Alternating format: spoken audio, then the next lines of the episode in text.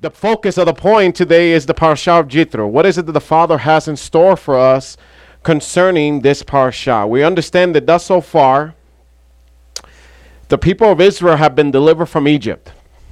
Right? Let's let's get on track here. More importantly, the people have been delivered from Egypt. They have been delivered from the house of bondage, which we're going to talk a little bit about today in the Ten Commandments, or in the Ten Words, as he utters it. And now we see that the promises that were given to Avinu Abraham, our father Abraham, are starting to come true in this point in time and season in history. I don't know if you noticed, but what we're reading in here is fulfilled prophecy that was given to Abraham. We're witnessing it in here. You see, sometimes we take this for granted because we're reading the book.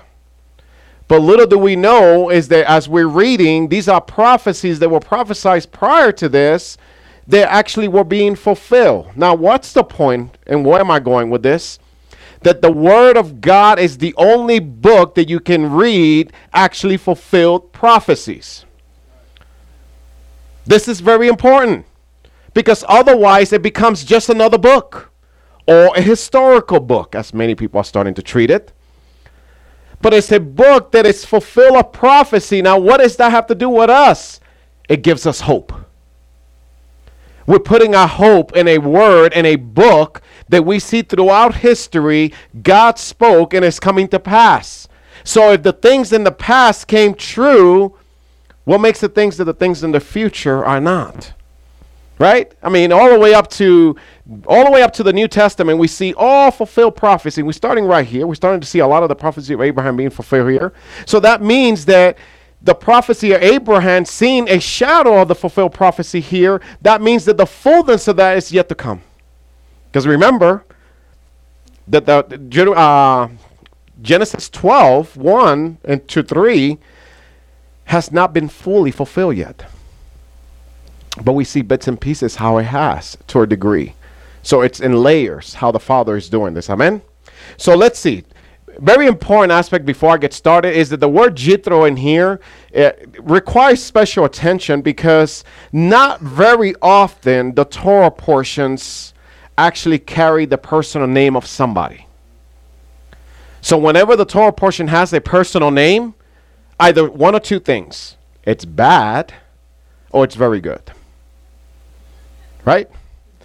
So in here we're going to see something very amazing because the father of Machino is trying to reveal to us a, a drash, if you want to call it, remes in the name of Jethro. So let's see here. Exodus 18:1 says, And Jethro, the priest of Midian, Ma- Moses' father-in-law, heard of all that God has done for Moses and for Israel, his people, that the Lord had brought Israel out of Egypt.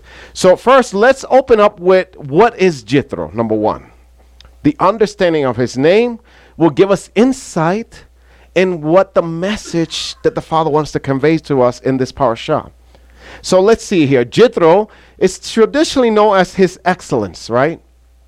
Very good word. Not saying that that's wrong, but there's more to the word than just his excellence. That's the key with Hebrew, folks. It's not just one sided. It's, you know, there's different meanings for one word, but typically the word carries a weight, and depending on the context, that's how you apply it. So Jethro, yeah, means his excellence, but we glean more than just his excellence, right? We see that Jethro is from the Hebrew word yater, also means to be left over, to remain, even a remnant. Interesting. Because now we have the name of a man who is an excellence, who is a priest in his own country but now there's a connection with his authority, his priesthood, connected with the remnant. And we're going to see how is it that there's a connection here with the remnant and Jethro, the priest of Midian. Very beautiful, and pay attention because a lot of this really applies to us today. Amen. So it talks about the remnant. Jethro being this remnant. Let's see how in scripture some of this word is used. Isaiah 10 20, for instance, through 22 says, And it shall come to pass in that day, the future, in that day, that the remnant of Israel and such as have escaped of the house of Jacob would never again depend on him who defeated them, but would depend on the Lord, the Holy One of Israel, in truth. The remnant will return Listen to what Isaiah is saying. The remnant will what? Return. Shuv. Shuvu. In other words, the remnant will repent. Whenever you see in scripture it says that they return, it's not that they're just returning just because they're returning with a different heart.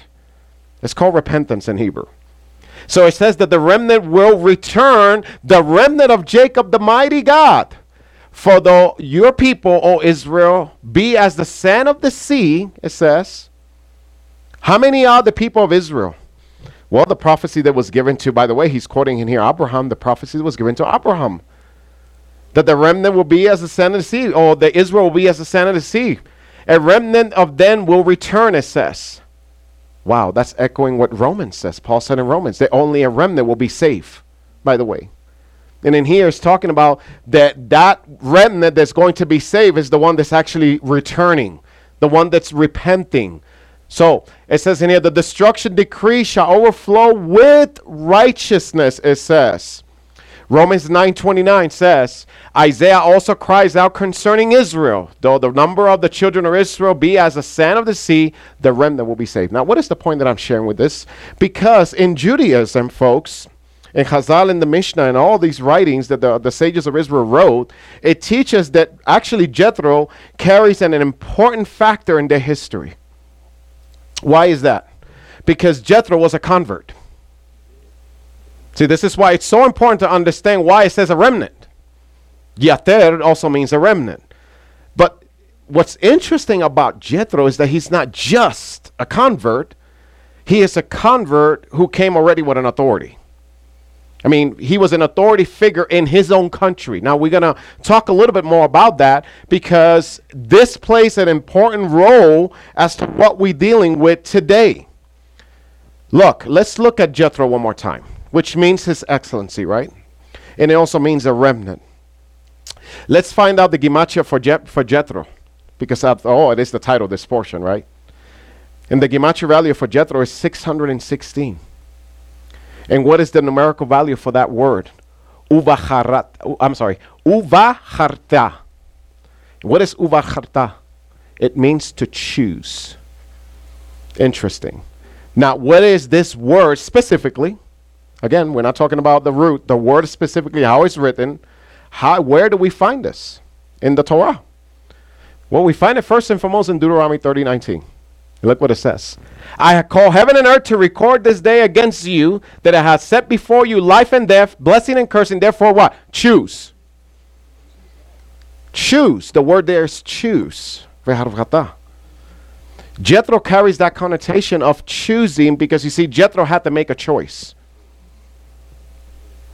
And what's interesting is what's so amazing about Jethro and why is it that Judaism really praises Jethro so much? It's because, again, he was a convert just like Avinu Abraham was a convert. Interesting enough. So, before I go on, real quick, where does Jethro come from, by the way? What's his lineage? Midian.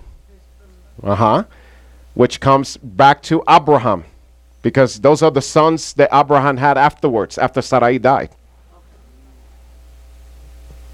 So he's a direct lin- he's a direct lineage essentially for, to Abraham. So let me ask you all a question because I, I'm going to go back to this.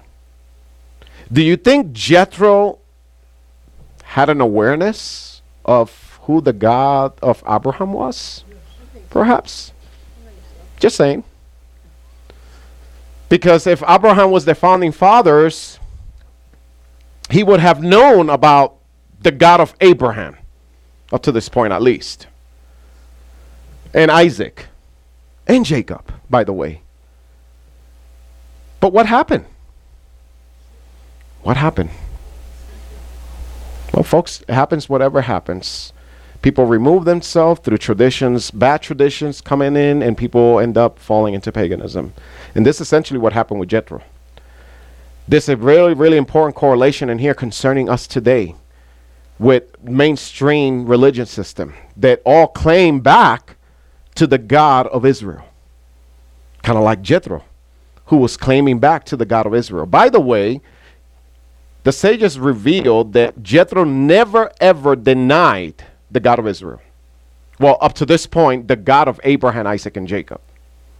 Meaning, he still pled allegiance to that God, but they were following the traditions of Midian. Does that sound familiar? In other words, we, we, we, we, we, yeah, that God, that one right there, that, that, that powerful one, the one from Abraham, yeah, we believe in him too. But there was an issue. Kind of like what King says Israel believed in God, but it was following the traditions of the nations, the idols of the nations, essentially. So this this is kind of correlating with First Kings, and, and that is that Jethro, even though he believed in this God, so let me ask you something: to believe is that good enough? No. Or profess is good enough? No, it's more to it, folks. So let's look at this. It says Vaishma Yitro. And what's interesting is that it says Vaishma. He heard all that God had done for who? For Israel. The Chazal and the ancient sages before and the, between the century, between the first, second century, share something very interesting about this. That shares light on when it says Vaishma Yitro. And Jethro heard all that had happened. Well, was there any internet back then? Was did it was it posted on Facebook? Right? Or did they text it? The event was so amazing and so great that Jethro heard about this, but not just Jethro, the whole entire world. Keep that in mind. Keep that in mind because it wasn't just Jethro. the entire world heard about this. So, how did they hear about this? It's what's interesting. Well, it's more than just human effort. We're going to see this. Exodus 18.1 and Mechilta Amalek 3 says this. Rabbi Eliezer of Modi'im says, He came when he heard about the giving of the Torah. For when the Torah was given to Israel, all the kings of the world tremble in their palaces. Keep that in mind. Keep that in mind because this is very prophetic for the future. Look what it says. It says in here, as it says, while in his temple say glory. Psalms 29 9. At that time, the kings of all the nations of the world gathered together and went to the wicked Balaam, according to Hazal. The kings of the world went to Balaam. Now, pause it here, folks, because this is amazing. Because when we get to the book of Numbers, this is all going to make sense. Because Balaam, contrary to popular belief, was known as a man of God, not a sorcerer. See, we read about it, we know he's a sorcerer, but back then they didn't see him as a sorcerer. They saw him as a man of God. As a matter of fact, in Numbers says that we that they, they, the people said to him, We know that who you bless is blessed and who you curse is cursed. Okay, hello. What does that go back to? Abraham. I will bless those who bless you, and I will curse those who curse you. Okay, those words are being transferred to Balaam. So now Balaam is the is the key guy. He's the guy in the area who does all the miracles the man can really literally make a, a zebra appear anywhere or an elephant or disappear for that matter. So he's very known in the area. He's very anointed, so to speak, right? This is the area that we're talking about because now we have all these, all these. You know, you got the uh, the the Jebusites. You know, you have the Midianites. You have all these different groups, pocket groups of people who are worshiping their own way. I got to put things in context so you can really appreciate it. All the people in the region have their own ways of worshiping, but they all go back to Abraham. I cannot emphasize that anymore. They all still going back to Abraham, meaning they're believing in the God of Abraham. Kind of like in the world today. Everybody believes in God, right? But everybody's doing things differently. Much has not changed, family. Even back then, it was the same. So what happens in here? It says, look, at that time the kings of all the nations of the world gathered together and went to the wicked Balaam. They said to him, Balaam, may it not be that God is planning to do to us what he did to the generation of the flood? Because remember, all these people would have known what happened with Noah. You know, an event that bad, you're going to be talking, that's the only thing you can talk about years to come. Seriously. So that for generation generation, the story goes on. Hey, you remember what happened in the flood? Whew, man, you know, it's the reason why they created the Tower of Babel. because they were trying to escape the, the flood again. So that God will never pass that judgment on them. So what they say in here, they went to Balaam. He says, May it not be that God is planning to do to us what he did to the generation of the flood. As it is said, the Lord sat enthroned at the flood. Psalms 29:10, by the way. Exodus 18:11. Let's see this. Now I know that the Lord is greater than all the gods, for in that for in the very thing in which they behave proudly, he was above them.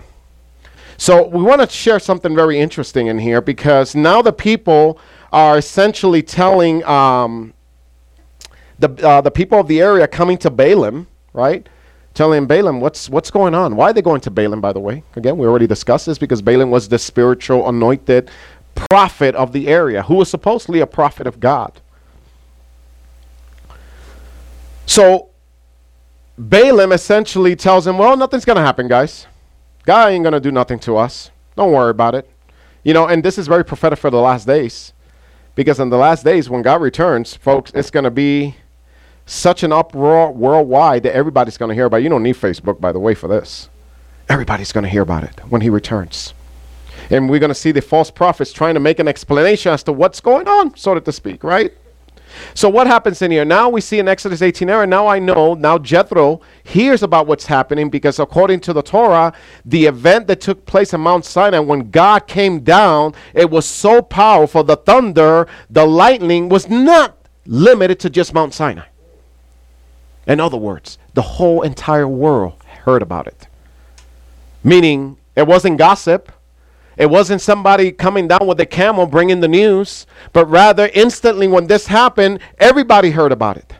Kind of like when Yeshua returns back. Do you really believe that you're going to have to need Facebook for this? The entire world's going to hear about it. Because when he comes back, he's coming back in his glory. This is what happened here. Hashem descended in his glory. And now Jethro hears about this. And now he remembers. That's why it says, Vaishma Yitro. Why does it choose to say Vaishma Yitro? Because the, the connotation of when he said that he heard, meaning that he got convicted. Because what is Shema? To hear and to obey. You see? So what happens? He says, Now I know that the Lord is greater than all the gods. For in everything which they behave proudly. Now it's interesting in that behave proudly. I wanna I wanna share this with you because I don't know what your translation says. What does your translation say? Arrogantly. That's a probably actually just about right right there.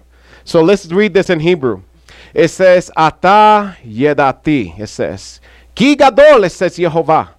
Mikol ha Elohim.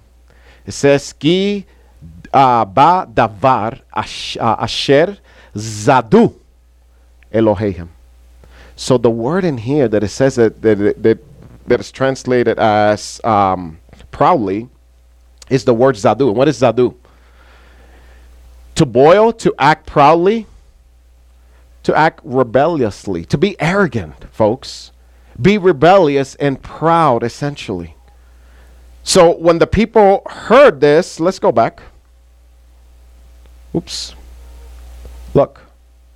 When the people heard this, for in the very thing in which they behaved proudly, he was above them. In other words, what is revealing in there is that in that area, again, we got to f- understand the history to really appreciate this.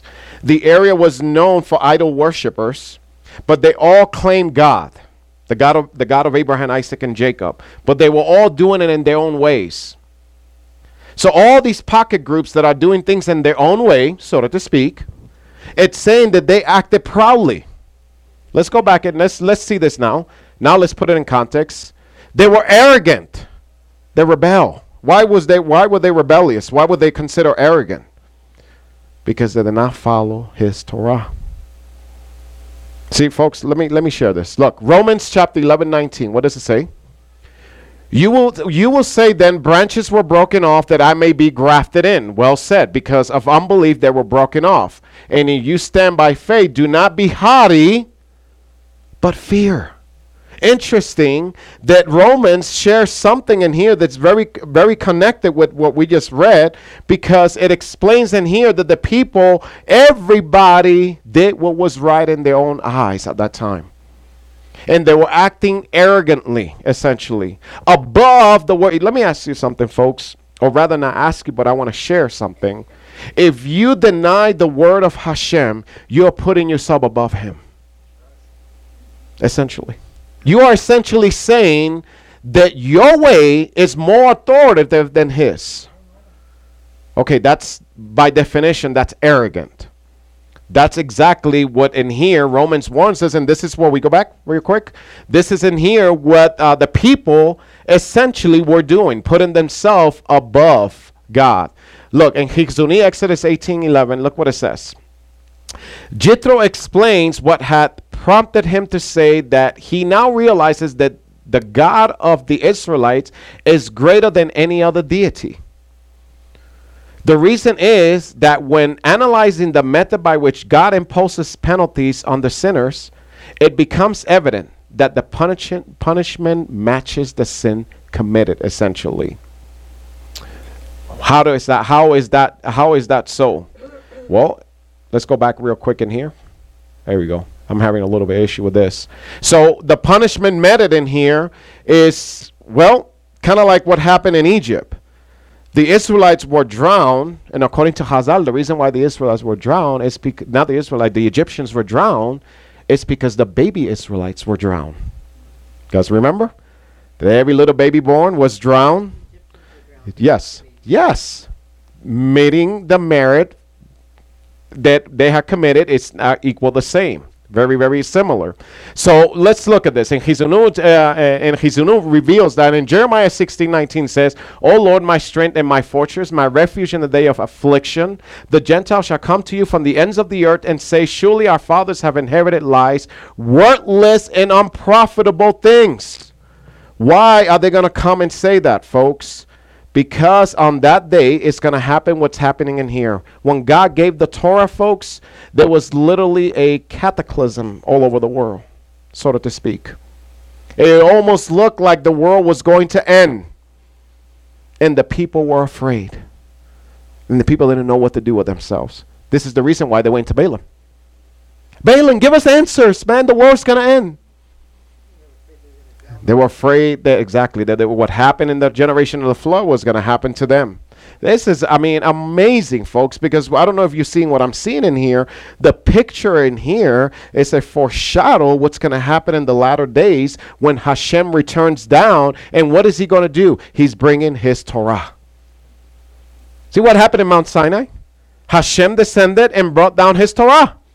And the world was, looked like the world was going to end. Like doomsday. This is how everybody heard about it. When he returns back again, when he comes down again, the whole world's going to know, folks. That's why it says that every eye will see. Every ear will hear, and every eye will see when Yeshua returns back. So it says, Surely our fathers have inherited lies, worthless things, unprofitable things. Zechariah 3, coming in agreement with Jeremiah. Thus says the Lord of hosts, in those days, ten men from the nations will grasp the garment of a Jew, saying, Let us go with you, for we have heard that God is with you. What's happening in here? The people are frantic. They don't know what's happening, so now they're looking for answers. But the problem is, Balaam can't really give him much of an answer, except to just tickle the ear, essentially. So now what happens? We now we talk about the covenant meal. Now that Jethro hears about all this, Jethro is convinced he wants to partake of the covenant of Israel. He sees that it is futile to worship God any other way other than the way our, the fathers did. And he's coming to that realization. Now in Exodus 18 12 says, And Jethro, Moses' father in law, took a burnt offering and sacrifices for God. And Aaron came and all the elders of Israel to eat bread with Moses' father in law before God. I don't know if you understand, but in here, what's happening is there's an ordination taking place. See, Jethro was already a leader. Remember, he says that he was the what? The high priest of Midian, right? But now what happens is he is actually crossing over and coming to the God of Israel, right? But now what happens is because this connects with now Jethro's advice to Moses. Remember? Jethro is now going to give advice to Moses. Leaders of 50s, leaders of hundreds and thousands, and all this. But before Jethro can speak to Moses and have authority, essentially, this event had to take place. See, the, the, the, this consecration essentially of the priesthood, and it's interesting because who are the people who are there? The elders of Israel, by the way, there's a great midrash just on this verse right here. We could spend probably hours talking about it. But we're not going to do that today. We don't have time for that. But in here it says that uh, uh, Jethro, uh, uh, Moses' father, took the burnt offering. That is the Olah offering in Hebrew. That is complete surrendering. I mean, if you don't know anything about temple service, folks, it's important that we start learning it. Learn the offerings because all the Bible is referring to back to the offerings. It's all about the temple. We have to understand this. So he gave the burnt offering, meaning that he surrendered his life completely to the mighty one of Israel. See, if we don't understand that, we're just going to say, okay, he killed an animal and that was it. But there's a significance behind this Olah offering that he gave. And it says that Aaron and the elders ate bread with Moses' father in law before God. Literally in Hebrew, it's Peneha Elohim. Literally in the face of God. How is it that Jethro was able to do this? It's the burnt offering and the offerings that he gave, folks. See, he was accepted essentially into the coming of the covenant of the God of Israel. May his name be blessed. Amen. So this is important. Up to this point, I want to share and reveal real quickly that what we have done so far, because today's teaching, the focus is as we get into the Ten Commandments. I really want to close in on that because there's a lot in here that we need to learn about the Ten Commandments. But I wanted to kind of expound leading up to that to understand that Jethro actually had to, again, come to conversion, essentially that the people of the area all claim the God of Israel. That's important to understand because that's what we're dealing with today. We're dealing with people who say God. I mean, how often people say God out there? Think about it. Honestly, everybody says God. And everybody claims that God and them are like this. Right? I mean, you can't talk to people anymore about God because, you see, they're going to tell you, I have a relationship with God. God speaks to me. See? Oh, that's a beast that we follow every day, folks, that we have to deal with every day. I mean, I would dare you to try to speak life into somebody out there, and they're going to go ahead and stop you. Say, wait a minute, I hear God. Because everybody hears God. Everybody's a prophet today. Everybody has prophet ears today. They have one on one communication with God. They enter into the Holy of Holies, and they don't need nobody else. This is exactly what was happening here. This is what the separation, what the Torah is trying to teach us, folks. See, we need to be careful with familiar spirits.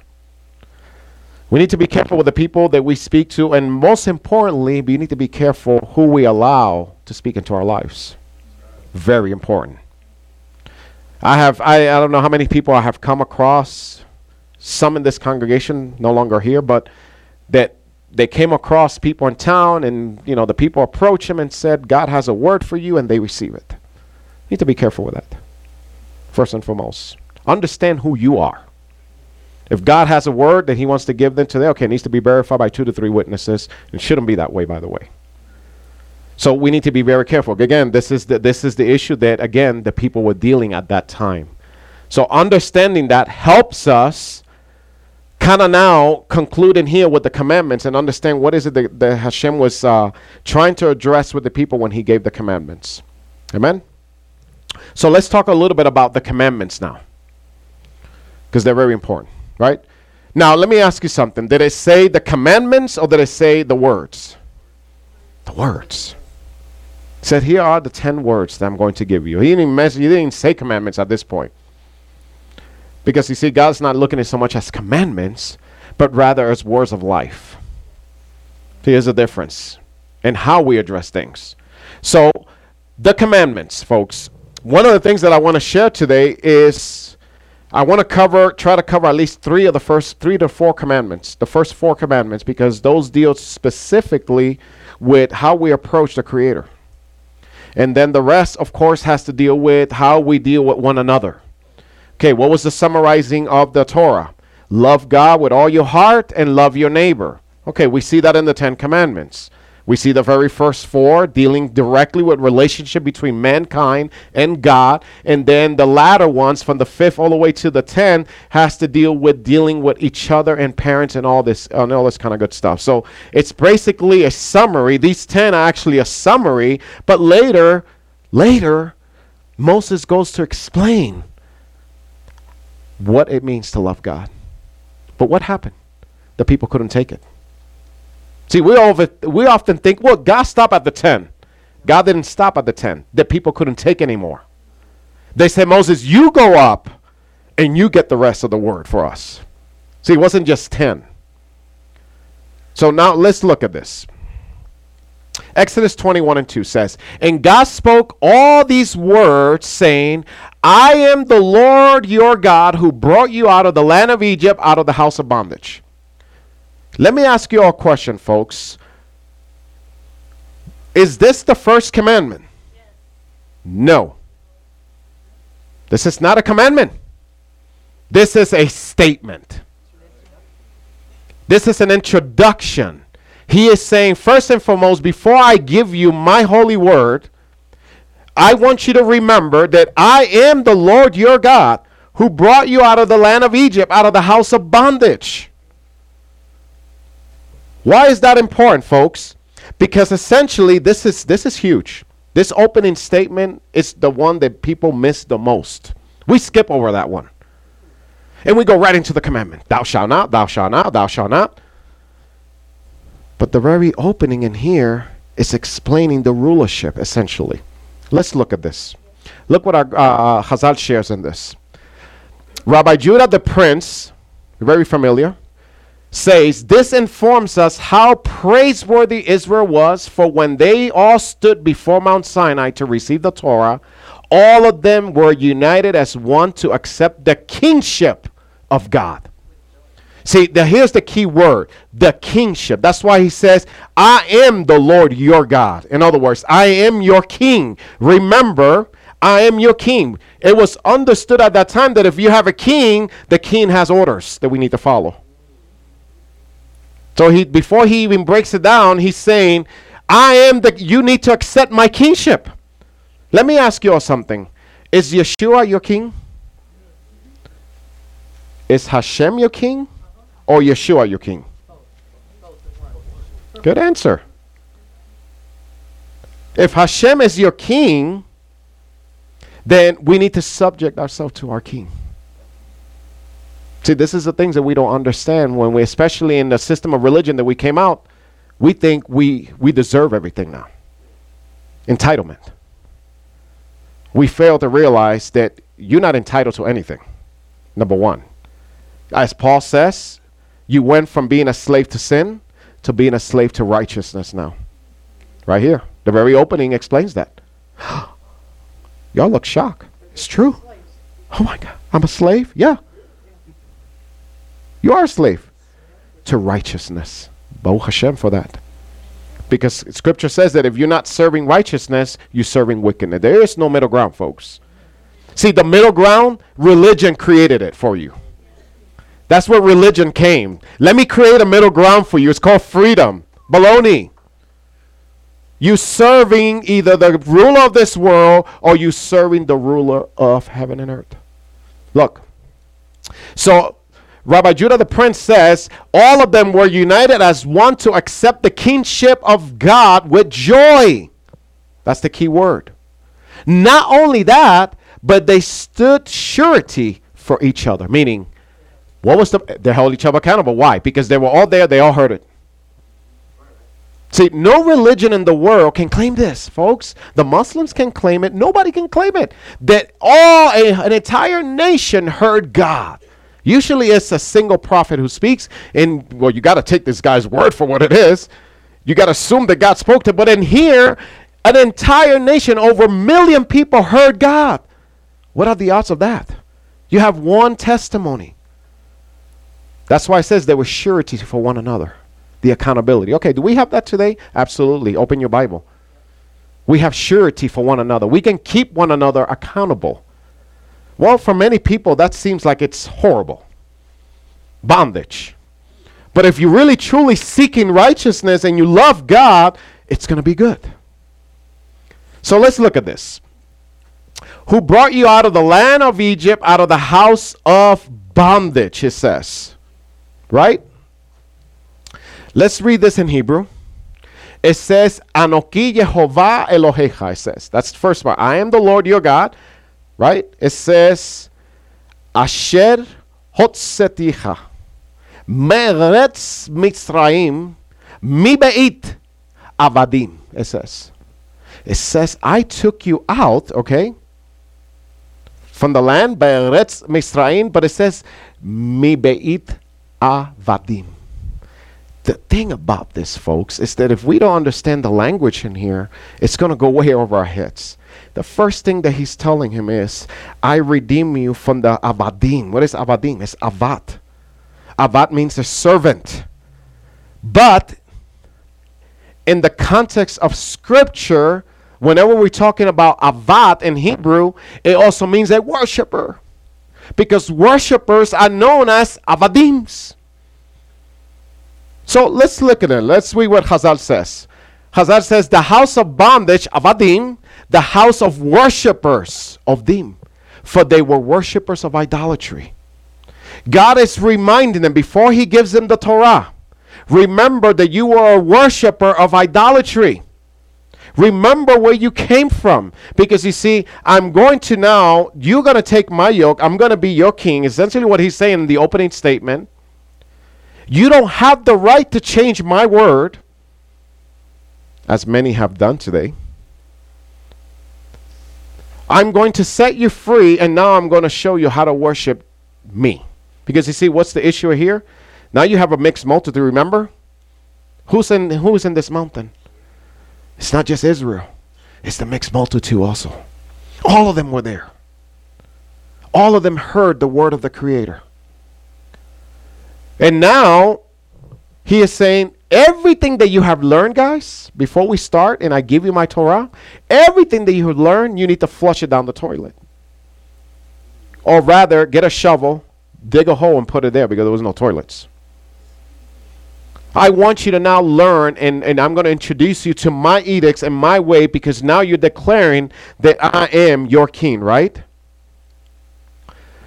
All the things that you have learned in the past, basically, he is telling them this statement, are futile. Look, we see an example of this because remember, we can honestly say that at this point in history, as Israel, beloved Israel, standing before Hashem, getting ready to receive the Torah, by the way. And by the way, what season is this? Shavuot. It says in the scripture on the third month. Okay, if you do the counting from the Passover to there, will be about three months. It will have been somewhere in the May summer area. They were celebrating Shavuot. Okay, Shavuot is the commemoration of the giving of the Torah. Keep that in mind also because Acts chapter 2 was not a new event. It's a replica of what's happening here. Okay? Now, how many people were in the mountain this day? Millions of people. Okay, how many people spoke the same? How many languages were there? Well, there were people from all the nations, it says. So there was people from all different languages but they all understood when God spoke one language.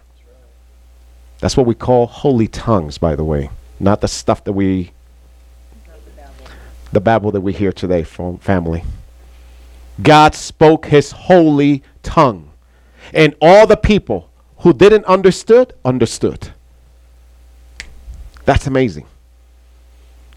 They didn't go and study the language. They miraculously knew the language. Now, that's the true gifting of the Spirit there, by the way. So let's look at this. 1 Corinthians 12, 1 and 2, addressing to a Corinthians, by the way, if any of you know the history of Corinthians, Paul is dealing with Gentile converts. Not just Gentile, Gentile converts. These were, this was a messianic, if you want to call it, a messianic community who were by nature Gentiles before they came into this. Okay, very similar to what we're dealing here and what Jethro dealt with. what happens? Now, concerning spiritual gifts, brethren, I do not want you to be ignorant. You know that you were Gentiles carried away to these dumb idols. He's letting the people know, remember? You were Gentiles that were carried away by all this fertility. Now, I'm not going to go into the whole passage in there. But the idea is to give you a cross reference check in here that this is exactly what was happening in Mount Sinai. They're about to receive God's holy law now. And now the people have to have a choice to whether they will listen or not. So now what happens? After he makes the declaration, he says, I am the Lord. Remember, I took you out of the system of religion. Remember, Abudim means worshippers. I took you out of your system of religion to introduce this to you. And what is the what is the first thing now? The first thing that he tells him is, You shall have no other gods before me. Now that's a commandment. That's a commandment. That's a negative commandment, by the way. You shall have no other gods before me. Do you understand how often people quote this, but how little they understand it? You know, in the system of religion that we came out, they quote this all day long. Yeah, no other gods before us. Let's read this in Hebrew together to see what it means. In Hebrew, it says, Lo lach Elohim. It says, You shall not have for yourself. Lach means for yourself. So it says, Lo yihyeh lach Elohim. And that says, Acharim al panah, panava. So it says, You shall not have no other gods. And the word panav is what? Face. But in scripture, the word panav means my presence. Okay, so, but let's look at I highlighted the word there, acharim because this is the word that it says you shall have no other. The word for other is this word achaim. Notice that achaim in the Hebrew is actually in plural. Achal is singular, achaim is plural. So he's saying, not just one has said all these other different gods. I don't want you to have any other but me. But what is still acharim? Let's look at this because this is where it gets confusing. If I were to tell you right now, you shall have no other gods before me, what will be your understanding of that? Well, for most people in the world, they probably would say, well, I'm not following Hinduism. I'm not following Buddhism. I don't have statues of elephants in my house.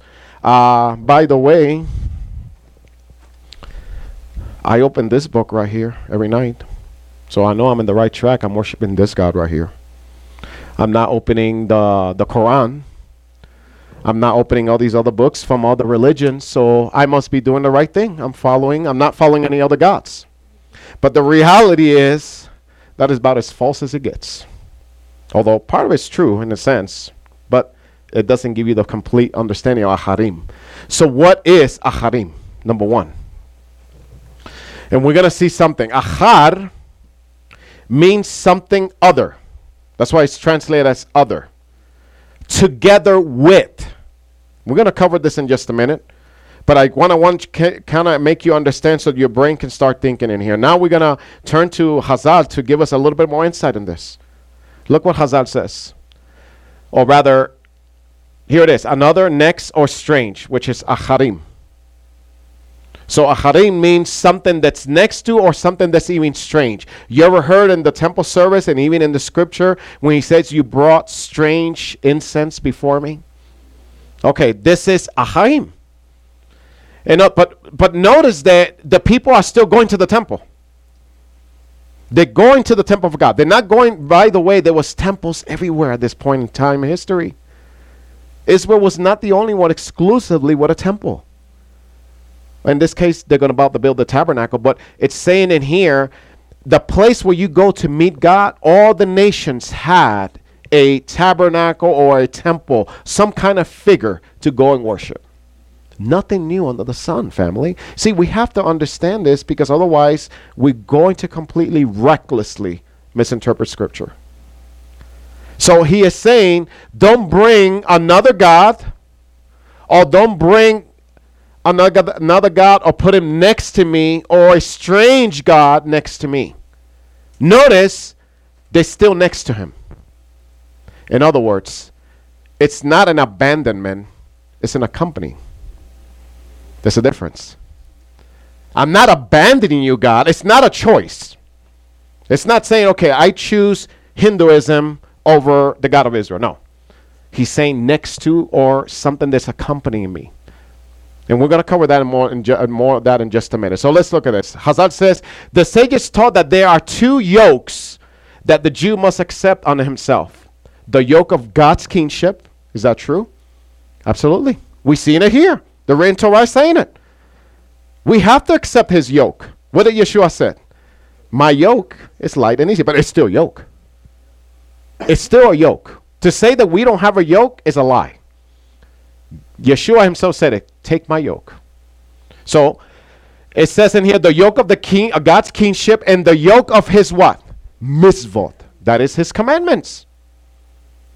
So do we claim the God of Israel? Do we claim Yeshua as our king? Then we have to claim the mitzvot. We have to. It has to. It comes to. It's a package deal, family. You don't get to choose it. He said, "This is all who I am." So in here they say this concept is the basis for these midrashim. The people of Israel had first to freely accept God as their ruler and pledge their loyalty to Him. That was the first thing. Could that be true, or is that just traditions?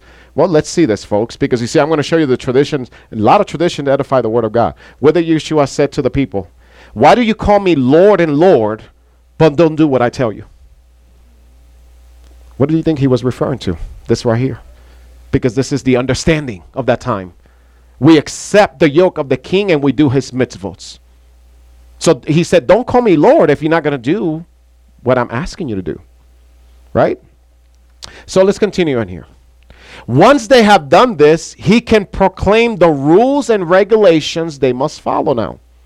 Once we accept God as our king and our ruler, now we can start following the Torah. So, what am I trying to say with this, folks? And this might shock you that's going to come out of my lips, but the Torah is not for everybody. It's not. The Torah, as a matter of fact, Chazal says that the Torah was offered to Esau's descendants. It was offered to all the people in the nations, and they denied it. When he finally came to Israel, Israel accepted it. Now, the Torah is for everybody, meaning it's extended for everybody. But if God is not their king, how can we expect them to follow Torah? Honestly, we need to be careful on what we're preaching out there. I'm not going to go to somebody and say, well, you are in the boat that you are because you don't follow Torah. Well, they, they don't even have God as their king. So understand that the Torah is binding on those who are calling him king. So, mo- moving on in here. If he is indeed their king, right, they will readily accept his decrees. The first of his regulation is that they are not to worship other so called gods the twice daily recitation of the Shema, which is why the Jewish people recite this twice a day. Hear, Israel, in Jewish worship repeats this pattern. The first paragraph is considered the acceptance of God's kingship. Understand that when you're reciting the Shema, you are reciting and telling God He is King. Simply put. And you will hear and you will obey. This is why we recite it twice a day and sometimes three times a day. To remind ourselves and to let the king know that we are completely his subjects. This is beautiful, folks. So the first paragraph considered the acceptance of God's kingship, and the second, the acceptance of his mitzvot as well, folks. So let's go back to this now. Acharim, which means next. Now, this is going to really shock you, folks, that this word here in Hebrew, acharim, because remember, it means another also. But when you think of another, you're thinking another subject. But the reality is, the way this, re- this word is read it here in Hebrew, is identification of the same person but changing their character. Let me share something with you because you see, now I promise you that after I share this verse, you're going to read it differently from here on out. Remember, what is the first commandment? You shall have no other gods before me. And that word, acharim, means another. Right? Keep that in mind. Because now, when you go to 2 Corinthians 11 4, this is going to make more sense. When Paul says, For if he who comes preaches another Yeshua, Acharim, see, this goes back to the first commandment. See, Paul's addressing the people here that they're violating the very first commandment. How is it that they're violating the very first commandment?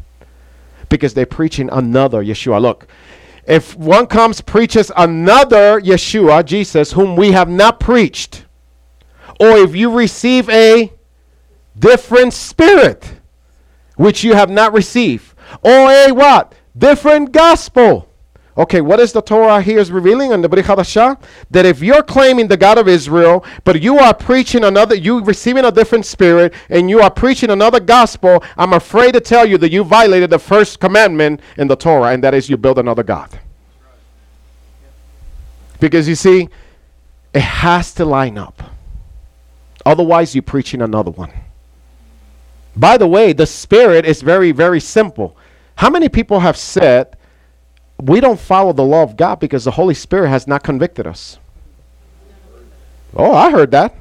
Guys, I heard a lot of things because I deal with a lot of people. Oh, the Holy Spirit has not convicted me. Okay, that's a different spirit. Okay, that's a different God.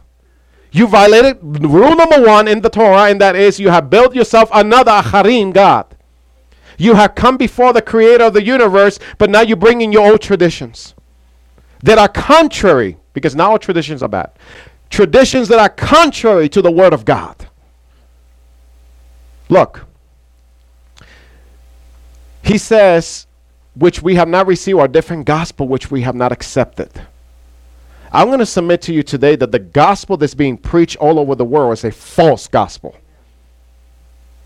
It cannot get any more falser than what it is, folks. Because you see, if the gospel that they're preaching out there doesn't line up with the gospel of Abraham, it's false, simply put.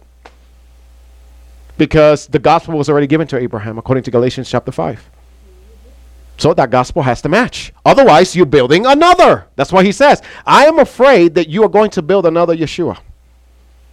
And I will submit to you that his fear here has come true. If only he can look into the window into the future and see where we're at. Boy, look how, how far we have come. That we literally have molded another Messiah. Okay, that's violation of commandment number one. So all these people in the system of religion who are claiming the Messiah as a lawless one with a different gospel, they already are violating commandment number one. They're building another God. And then you wonder why you're having these arguments with them. Then you wonder, well, why can we not see eye to eye on nothing? Because, folks, it's different, simply put. It's a different God. It's a different Messiah. And this is the things that he's saying not to do.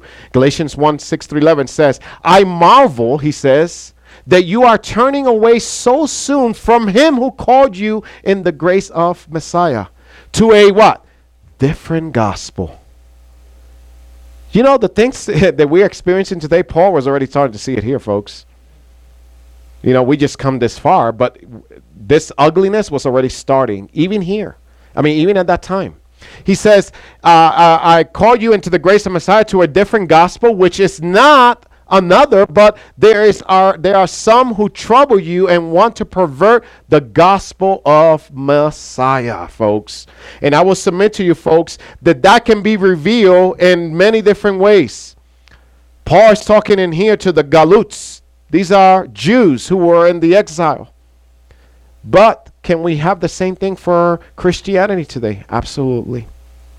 Either we go too far left or we go too far right. And this is the problem. So let's continue here. But even if we, listen to what he says, even if we, who is we? Paul and all the emissaries who were going in charge of bringing the gospel to the uh, Asia Minor. He said, even if we or an angel from heaven, guys, you got to see the, the harmony on this one. Because he said, even if an angel from heaven comes and tells you this, Joseph Smith, sorry. Uh, even if an angel from heaven, Moroni, comes and tells you this. I mean, it's the truth. What is the basis of all false religion? One man out in the wilderness got uh, an angel appeared and spoke to him. That's what happened with Muhammad.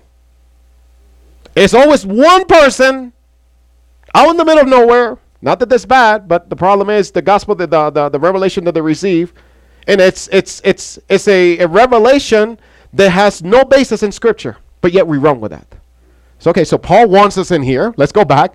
Or an angel from heaven preach any other gospel to you that we have not preached to you, let him be a curse. Only if we would have read that, we would have probably have less denominations right now. If we would have followed this premises right here.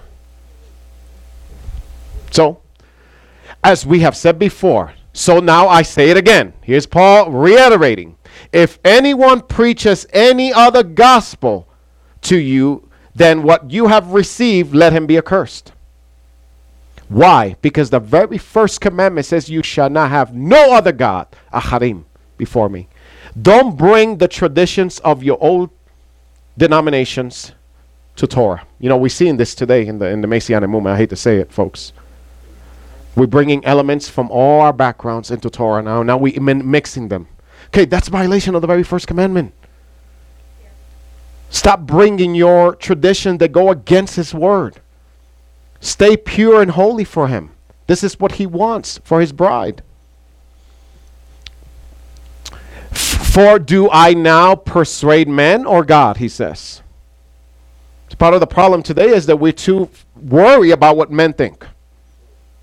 Because you see, we don't want to be excluded, right? Because we love acceptance. That's human nature.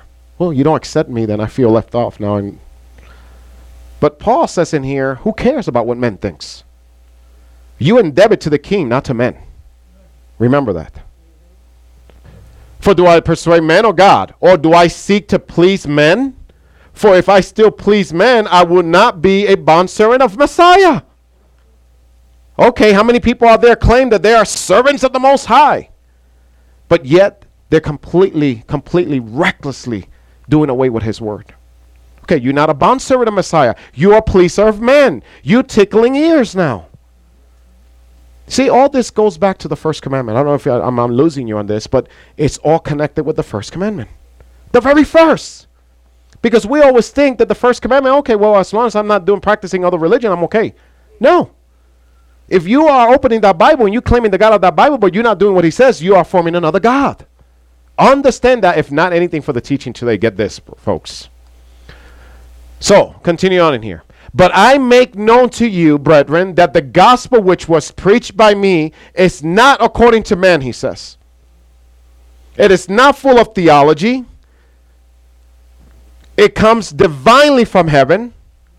It is his. It's the God the, the, the, the gospel that comes from heaven. But the question is now is what is that gospel? Which one is the gospel not according to man? Is my, my question to all of you. And the, the answer to that is actually in Scripture. Look, Galatians 3 8 says, And the Scripture foreseeing that God would justify the Gentiles by faith and preach the gospel to Abraham beforehand, saying, In you all the nations shall be blessed. Where do we read that at? Genesis chapter 12. See, Genesis chapter 12, 3 has to do with the grafting of the nation. That is the gospel. That's the Besorah. Okay, so how is that fitting today with what we're preaching out there? Let's contrast it. Are we encouraging people to come to Torah? Are we leading people to good works? Are we showing the people that we have been grafted in and not to start your own religion? We have not done that, folks. We have done the very opposite. This is why it's so important to understand this. Ephesians 3 5 and 6 says, Which in another ages was not made known to the sons of men, as it has now been revealed by the Spirit and by his holy apostles and prophets both, that the Gentiles should be fellow heirs. That's part of the gospel. They're fellow heirs of the same body. Is that true today? I mean, are we seeing one body out there today? Are we heirs of anybody? We're not even heirs within Christianity today. This is the thing, folks. You see, this is the Besorah. This all falls into the first commandment. The very we, we haven't even moved to the second. This is just the first. And look how the great job we've done so far. But now that we know the truth, we have an obligation to fix the problem. You carry that obligation now. And says, and partakers of the, his promise and Messiah through the gospel. Exodus 27, moving on. You shall not take the name of the Lord your God in vain, for the Lord will not hold him guiltless who takes his name in vain. Again, a commandment that people say when you say God, you're using his name in vain. It's true. Oh, we had a people, a few of them in here who had a problem because I said God. You're taking his name in vain. Is that what it's saying? First of all, God is not even his name. It says title. Let's get one thing straight. Because men had the title of God. Elohim. They're called judges, by the way. And that name for judges is Elohim, which is translated as God also. So calm down. Let's look at this now. What how is it that this reads? Because it says, You shall not take the name of the Lord your God in vain. And Hebrew says Lotisha. I'm sorry, Lotisa et Shem Yehovah. His name, Elohecha, by the way, Shem Yehovah. Not Shem Elohim. Elohim is a title, not his name. So you can say God. It's okay. You're not you're not taking his name in vain. What's really taking his name in vain, which is going to shock everybody in here, is this right here. It says, Lo tisa et shem Yehovah Elohecha la shaveh. Ah, shaveh, shaveh, shaveh, shaveh. Amazing, amazing little word. What is shaveh? Let's see this in Hebrew together. Because it's saying that you shall not take the name in vain. That word in vain is the Hebrew word shaveh. That's what we that's what your translation says in vain. But in Shaveh literally means falsehood. Wickedness. In other words, if you're saying that God did away with the law, you are bringing falsehood to his name. Oh, that is so different than just saying God. And these are the same people who crucify you because you say God, but they're the first ones going out there literally taking his name in vain because they're saying, oh, we can pork, we can do whatever we want. Okay, you're taking his name now and you're bringing it to nothing. Ooh, quite different, isn't it? Very, very different, folks. So far, we only have two commandments. And we see how recklessly people are completely abusing these commandments. And we only on number two, folks. We're only in number two. So, falsehood, wickedness. If we're saying God did with this and God did with that, what's, what's, what's the deal? Okay, we're calling him wicked then. We're saying that he's not the God of Israel. That's bringing his name in vain. So we're going to conclude with this now. Exodus 28. Let's get into the Shabbat real quick. This is important. Remember the Sabbath day to keep it holy. Okay, here we go. You know what? Most people say, well, all those people out there, you know, they they don't keep the fourth commandment, Richard. I'm going to submit to you they don't keep one, two, or three, or four. Thus so far. Forget about four. They completely abolished one and two. Thus so far. So we're learning. So let's see the fourth one. Remember the Sabbath day to keep it holy. In Hebrew says, Zachor et Yom HaShabbat le Kadoshot. So it says Zacher. Zacher I'm sorry, Zachor et Yom HaShabbat. What is Zachor? It is Sachar, which means to remember, but it carries more than just remembering. Zachor literally means to remember, to recall, to call to mind. Now I'm going to share something with you. God is not saying to stay in your house, in your bed, and say, I remember the Sabbath. Yes, it's the Sabbath. Hmm, okay. Folks, believe it or not, there's people that still teach that. Really? Really? Is that what Yeshua was doing? Sitting in his bed saying, Today is the Sabbath. Thank you, God. Zahor means to call to mind, a remembrance. That means that you actively, by the way, that word is active. Let me show you an example how that word is used in Scripture so you can understand it. Look. Genesis 8 1 says, And then God remembered Noah. Did God forget? Did God say, Oh, no, I forgot about you, but I remember. It's the same word. For all those who say that you don't have to come and gather on Shabbat, Shabbat, folks, I've got a, oh, I got a big problem with that. Because it says that God remembered. The understanding of this is that God acted. Action. When he says he remember, is that he now says, look, every living thing and all the animals that were in the with him in the ark, and God made a wind pass over. Okay, God did something. Why? Because he remembered. See, the act of uh, zachor, zachor means that you're actively doing something. So when it says that when it says in here that God remember, it's not that he forgot, but rather he was acting on the promise that he said he would do. So zachor carries the connotation to remember the Sabbath means that you're not just remembering, but you're actively doing something to call to mind. Understood? But there's a whole lot more to that. But we, we will get to that when we get into Leviticus. Acts 13, 40, uh, 42 to 43 says So when the Jews went out of the synagogue, the Gentiles begged that these words might be preached to them the next what? See, in the first century, all Gentiles were on the synagogue learning Moses. They were not at home because you see, the Shabbat is also known as a mikra. What is a mikra? Well, some people say it's a rehearsal, yeah, but that's not the bulk of the word because word mikra literally means kara.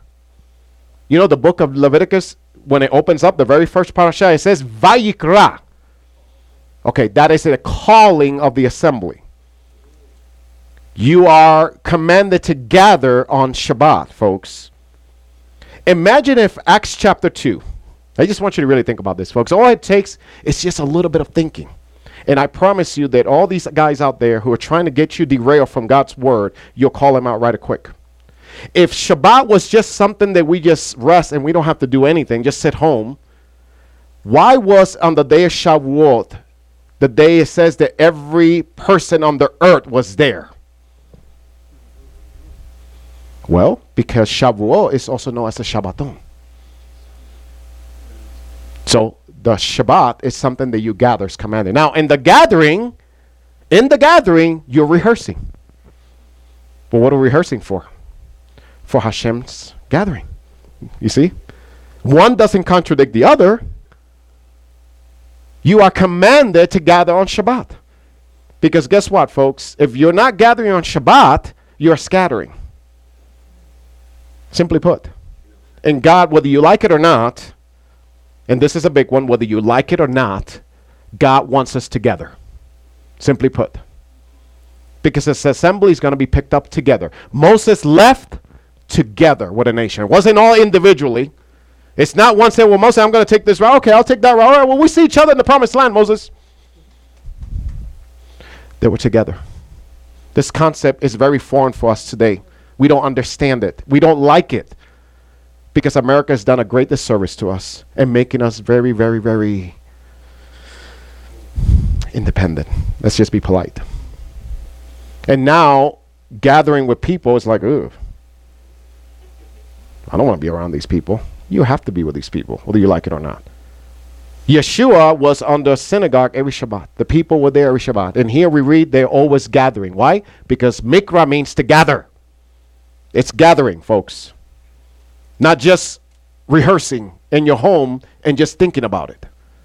You're actively coming to the synagogue. So now, when the congregation had broken up, many of the Jews and devout proselytes followed Paul and Barnabas, who, speaking to them, persuaded them to continue in the grace of God. So we see that they gather on the Sabbath. Acts 13 42 43. On the next Shabbat, almost the whole city came together to what?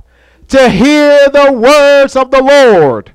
Why? Because Shabbat is a calling. By the way, the Mikra means that when the person was stand to read the Torah, it was a calling of the people to hear it. You can't do that from your bedroom. You have to come and assemble, folks. It is commanded. Anybody that teaches otherwise is a liar, simply put. And is twisting the word of God, simply put. That's the plan of the enemy. So it says that the whole congregation, the whole city came together to hear the word. Okay, if it's the whole city, would there be Gentiles included in this? Absolutely. Because Shabbat is not just for the Jews, Shabbat is also for Gentiles, because Gentiles are not considered Gentiles because now they're grafted into the covenants of Israel. Right? So, what about Sunday as God's chosen set apart day? Begs the question. We're talking about the fourth day, the fourth commandment, right? Let's see a few facts in here. There are no biblical reference for Sunday being the new Sabbath day. Now, that's not to say that you cannot worship on Sabbath, I mean on Sunday. But Sunday is not a sanctified day by God. Simply put, again, I'm going to repeat myself. It doesn't mean that you cannot worship on Sunday. You can worship seven days a week, and you should. This is not about worship. This is about the day that He sanctified in holiness to elevate you to holiness. Sunday institution began with Constantine as the Catholic Church. It was never ordained by God, but rather by the Pope. And many people today are completely abolishing Sabbath, which, by the way, is the fourth commandment. Why am I talking about this? Because we're talking about the fourth commandment. It's appropriate. Why are we not following the fourth commandment? Well, we already know we abolished one, two, and three. so, can I really? I'm going to recap real quick in here. If we abolish one, two, and three, as we witnessed so far, and we abolish four, are we truly loving God? The first four has to do with relation between you and God and honoring Him. Don't tell me you love God and you honor God when you haven't done not even the first one. So, Sunday enforcement law of March 7, AD 321 Constantine says this On the venerable day of the sun, let the magistrates and people residing in cities rest, and let all workshops be closed. This was a decree made in here. What was the day of the sun? Even a kindergarten can tell you that. Wasn't Saturday. The day of the sun is Sunday. The decree in here is the first day of the week by the Pope is we are to shut everything down completely. The Council of Laodicea, AD 364, says this Christians should not Judaize and be idle on Saturday, but shall work on that day. These are records of history. You see? They're saying they should not rest, they should go to work. Actually, it's not a suggestion, they're commanding you. Go to work. But look what it says. But the Lord's day they shall especially honor. And as being Christians shall, if possible, do no work on that day. If, however, they are found what? Judaizing. What is Judaizing? See, folks, you got to read into this because there was no such thing. Back then, either you came to the faith of the Jews or you were a Gentile. Simply put, there was no options. Today, we got different names for it. But back then was, okay, you came to Israel. If you wanted to know about the God of Israel, where did you go? To the Jews. It's okay. You can say it. It's not a sin because that's the way God had it arranged. He left the light before in Jerusalem, he said, for one reason, so that his word would not disappear out of the face of this earth. We know what we know today thanks to the people in Israel. We have a Bible today thanks to the people of Israel, folks. We have this beautiful Torah scroll thanks to the people of Israel. And you've been grafted into this people. Stop speaking against them. Be a part of them. Be and hold their hands. Learn from them. And guess what? You will provoke them to jealousy.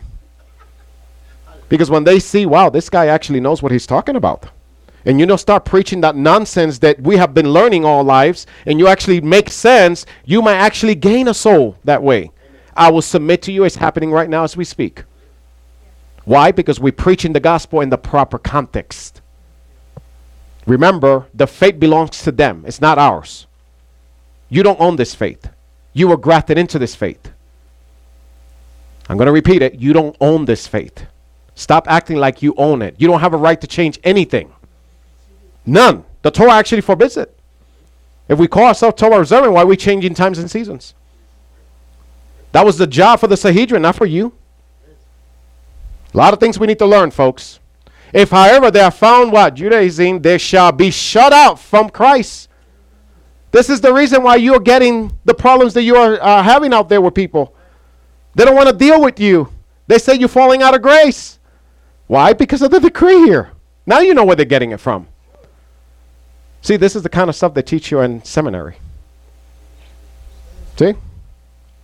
Catholic Press, Sydney, Australia, August 1900. Look what it says. Sunday is a Catholic institution, and its claim to observance can be defended only on Catholic principles. Okay? From beginning to end, look what it says.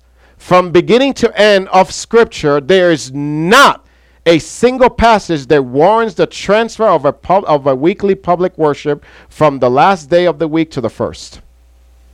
They themselves declare this. Okay, let me ask you something, folks. So why are we following this? Because remember, so it's talk about the yoke that you submit to you, you submit to. And when they when all Israel went to the mountain in here, they submitted to the king's yoke. But this is not the king's yoke. And little the little the, the Protestant movement knows today that what they're keeping is actually Catholic origin, not God. Very, very interesting, isn't it? So we're going to end with this. 2 Peter 3 15 through 17 says, And consider that the long suffering of our Lord is salvation, right? As also our beloved brother Paul, right? According to the wisdom given to him, has written to you, as also in all his epistles, that means Paul's letters, speaking in them all these things in which are some things hard to understand. Peter says that the Paul's the letters of Paul are hard to understand. Yeah. Uh, that's an understatement. Right? Which, but listen what it said, which untaught and unstable people twist to their own destruction, as they do also the rest of the scriptures. It says that they taking Paul's letter, and Peter already warned us about this. Funny. He already gave us a warning. They're going to use Paul's letters, but it gets better, I promise you. Because you see, when we see this in here, we're like, okay, untaught and unstable people. Many people will say, well, we're not untaught. We're not, we're, we're, we're trained. Because everybody thinks they're a scholar in their own world, right? So let's just say this. They twist their own, the, the words to destruction, right? But the answer to this is actually in the next verse. What is destruction? How is it that they're twisting the word to destruction? The answer is here. You therefore, beloved, since you know this beforehand, beware lest you also what? Fall, right? From your own what? Steadfastness, which is what? Faith.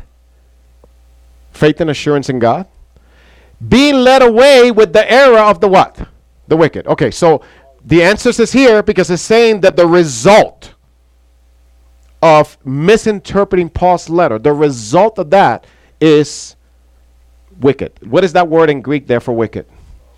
It's athesmos, which means lawless. Look, one who breaks through the restraint of law and gratifies his lust. So, the result of Paul's letter is lawlessness. And Peter tells us, beware, because that's going to lead you to what? To destruction, family. This is amazing. Look, Matthew 7 13, the king reminds us in here enter by the narrow gate, for wide is the gate and broad is the way that leads to what? But that's what Peter said about the people who twist Paul's letters. It leads to destruction. Why? Because it's wide. The road is wide. Real quickly, we're going to dismiss now, but real quickly. Can anybody go to Acts chapter 6? I got I got to include this real quickly before we dismiss. This will be it for today, or at least for the Torah portion. Acts chapter 6. Acts chapter 6 and let's see here because we got to we got to do this. This is important. We're talking about the commandments of God in this parasha. So we have to understand why we believe what we believe today, why the world believes what it believes. Let's go to Acts chapter 6, verses 11 through 14.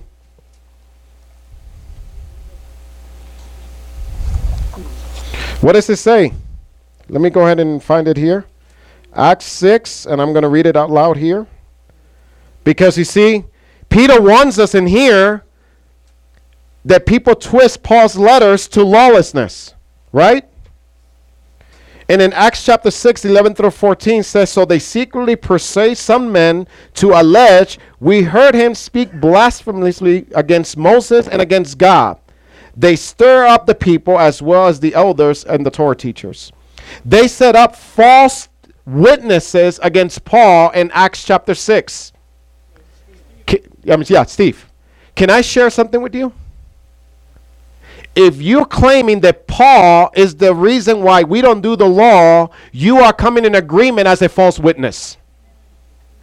Because that's exactly what happened in here. It says that they set up false witnesses to say he speaks against the what? The the the, the Torah. Ooh. And now let's finalize with this. Acts chapter 24.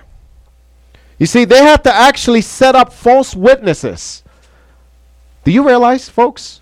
They actually had to set up false witnesses to prove that Paul was speaking against the law. If he was, they didn't they wouldn't have to do that. The fact that they had to set up false witnesses indicates the opposite. Okay, well, you don't have to believe me. Let's just go over here to Acts now. Let's go to Acts 24, verse 14. Now Paul is speaking before Felix, the governor. And what does Paul say here? Again, same words. We just we just kind of proof texting in here. In verse 11 he says, "As you can verify for yourself," he, he tells Felix, "it has not been more than 12 days since I went up to worship in Jerusalem." Wait a minute, this is not it. 14. 14, yeah.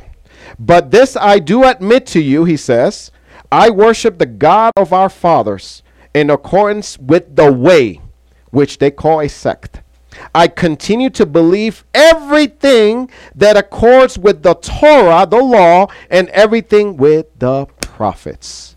And here Paul makes a declaration to say everything that you heard is false. I am a supporter of the law and the prophets. Yet, Peter warns us, Paul talks about it, and yet tradition overtakes the power of that. So, we're going to conclude this teaching for today. And the, the, the idea is that we remember through Jethro, because remember, Jethro's a convert. We as converts have coming into the Torah, and he's making a priesthood. Jethro was a priest. What do we need to do to be a priesthood? You see, the Torah is really something. Jethro, the priesthood, and the Torah all connect together. To be a priesthood in God's kingdom, you need to be Torah observant. See, that's the that's the beauty of how, how the Torah relates in all these things. So my prayer is that we this will sink in and that we will understand His word and we will continue in the faith that was delivered once to us. Amen. This Haftorah portion of, of Scripture today uh, very much comes in alignment with what we learned today, um, and I I will share. Here, let me just get organized in here. I'll share some of the details in this prophecy that we see here. The sages say that at the opening of this parasha of Haftorah deals with the Sephiroth, which is the angelic beings in heaven. Uh, one of the things that really we cannot fathom or you know understand, to tell you the truth, because there are beings that are completely out of this world. So these are things as they try to really explain it, to tell you the truth, none of it really makes sense. But what we really want to do, however, it's focus really in the message. And what can we draw from this message to see how does it connect with the message of Jethro? Now you guys remember that Jethro was taken up to the mountain, right? And he partook of a burnt offering, a covenant meal with the elders of Israel, if you guys remember. And it says that they ate before uh, the God of Israel. And what we're seeing in here, according to the sages, is that this is actually, in a sense, Isaiah's first prophecy. Actually his real first prophecy starts right here in chapter 6. Now, from here on out, he's going to be prophesying left and right. But this is actually the beginning of his career, if you want to call it, as a prophet. So, what's interesting that draws the attention, and I'm going to jump right into it, and that is Isaiah 6 8. And we're going to start with that uh, today, but I wanted to read real quickly 7 because it says in 7, He touched it or let me go back in six. One of the seraph- seraphim flew to me, and in his hand was a coal. He had taken it with tongues from atop the altar. He touched it to my mouth and said, Behold, this has touched your lips. Your iniquity has gone away, and your sin shall be atoned for. Well, right off the bat, we see in here that this, this, uh, these coals, so to speak, the ashes in Hebrew, more, more, uh, more accurately, is actually was taken from the altar. And the altar is where we do the burnt offering, the sin offering, all these different things. So before Isaiah, before Isaiah, and we're going to see where how we connect this. Before Isaiah is sent out to prophesy, because he himself says, "I'm a man of uncircumcised lips." But we're going to see the connection in here.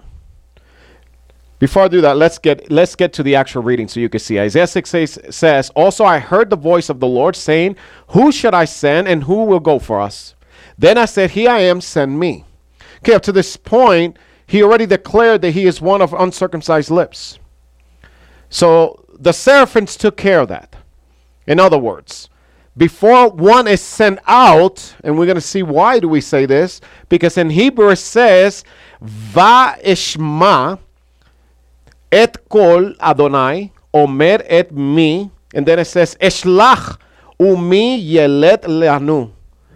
So it's saying in here who will go for us, but the word in here to go is eshlach, which is shalach, the Hebrew word shalach, and we've been discussing a lot about the Hebrew word shalach in the last parsha, and that is to be sent out an apostle. So we see, we witness in here that this is the first mission for the prophet Isaiah is to be one who is sent out.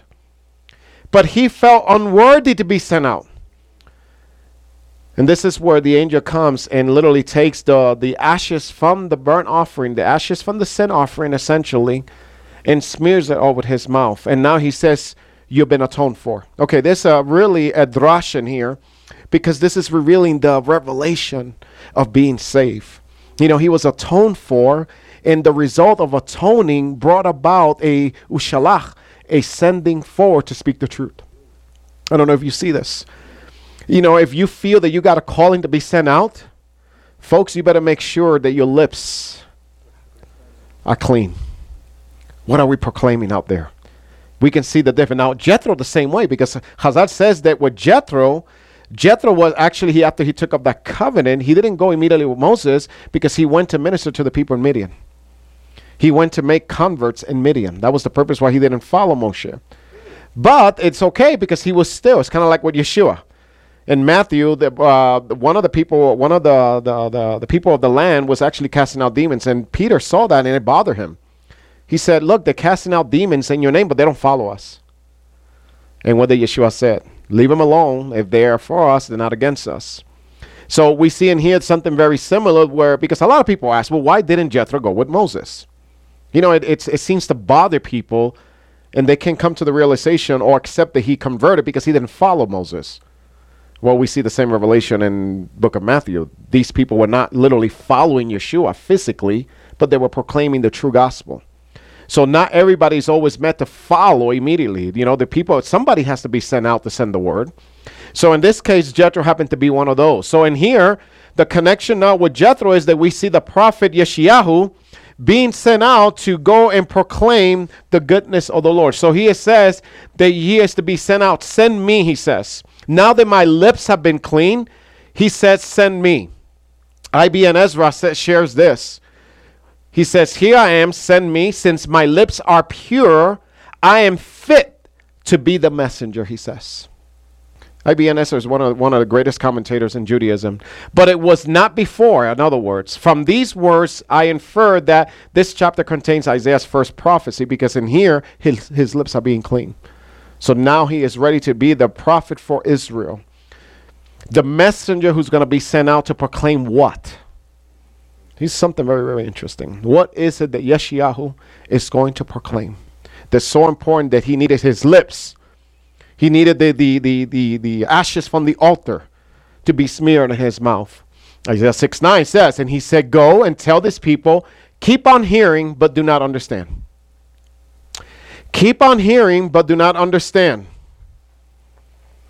Keep on seeing, but do not perceive.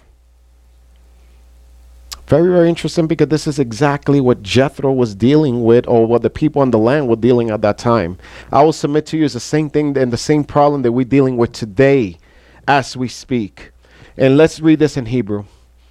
When he says, and he said, Go and tell these people, keep on hearing, but do not understand. It says, Vayomer lach, vehamarta la'am, hazeh lishmua.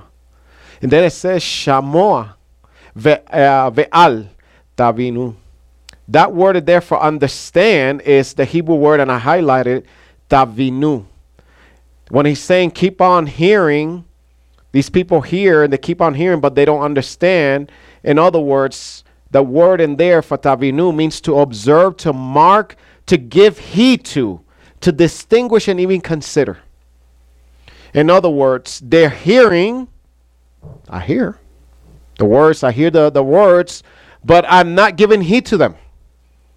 I'm not distinguishing, I'm not considering the words that are being said to me. You ever met with people that you talk to them and you're talking to them and you present something to them and they just completely bypass that and now throw something at you? That's that right there. You know, what you just said meant nothing. They just, okay, whatever. And now they want to try to prove their point, which, by the way, what you just said completely nullified what they proved, the point that they're trying to prove. But they completely bypass it. That's the same kind of spirit that the people were dealing, or what the prophet Isaiah was dealing with at this point. They do not consider it. Anybody ever, you know, you ever try to tell somebody, look, Jesus didn't do away with the law, and you prove it to them consistently, and yet they don't consider it. This is it right here, folks.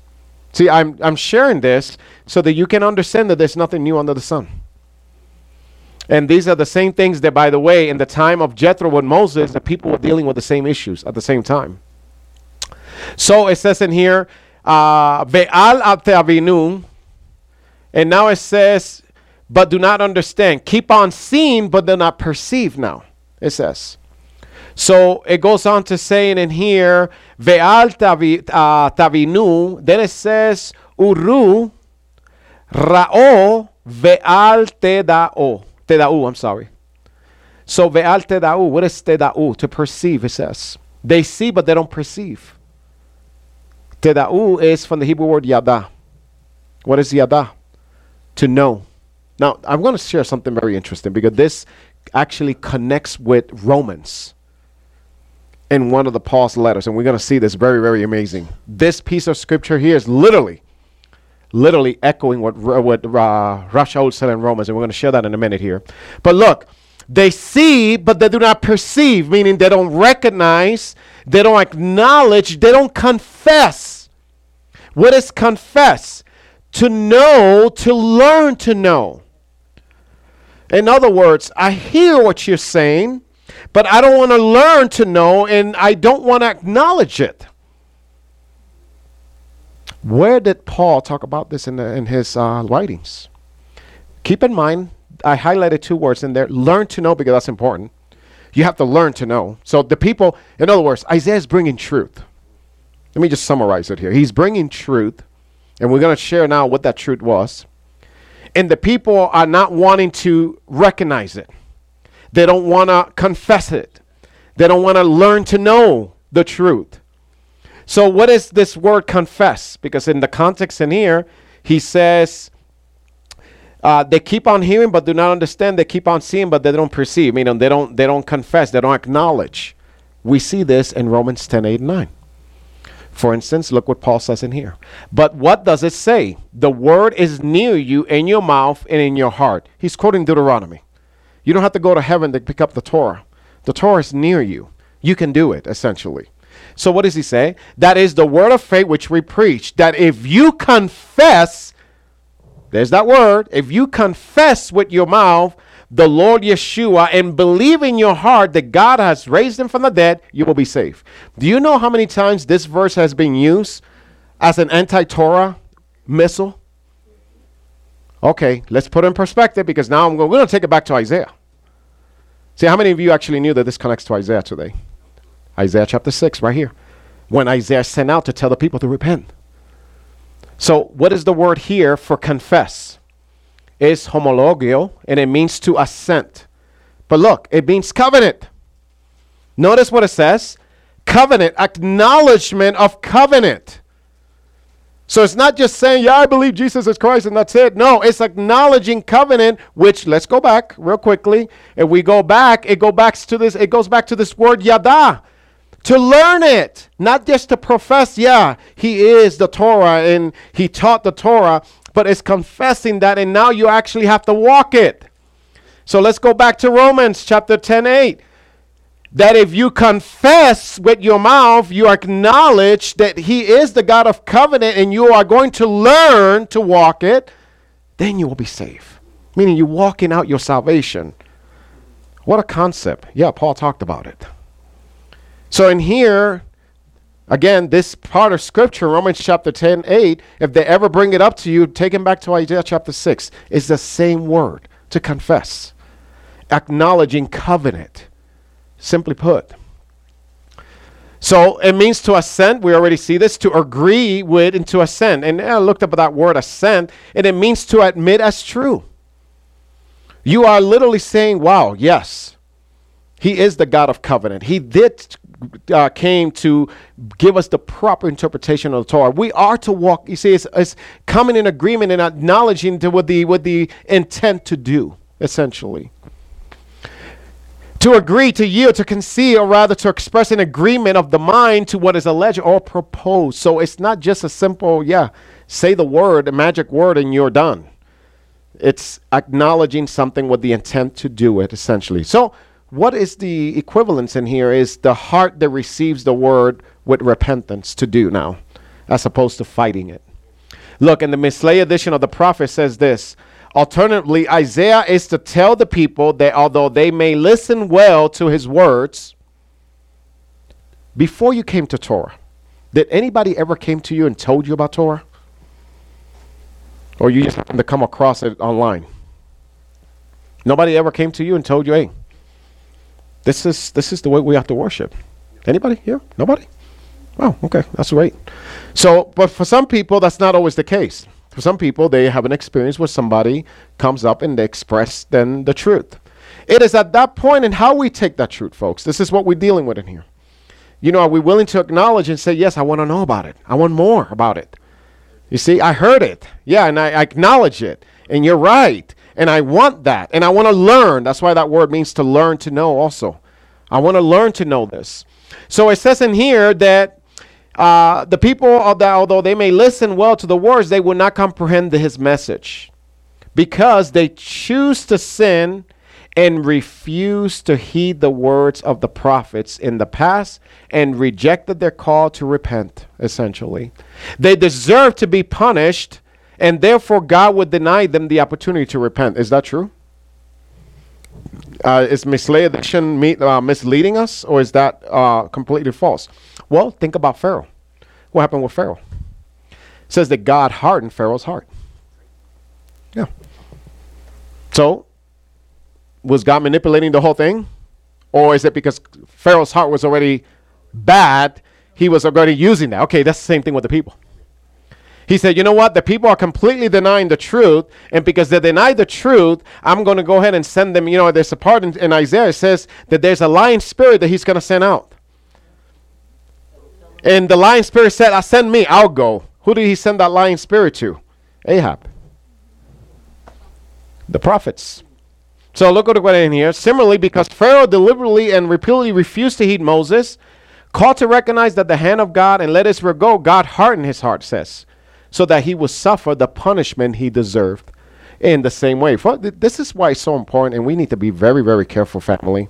We need to be extremely careful that we're not uh, becoming so stubborn because God will use that against us. You know, in Genesis, it says it I will not contend with men forever. He's not going to sit here and strive with you forever.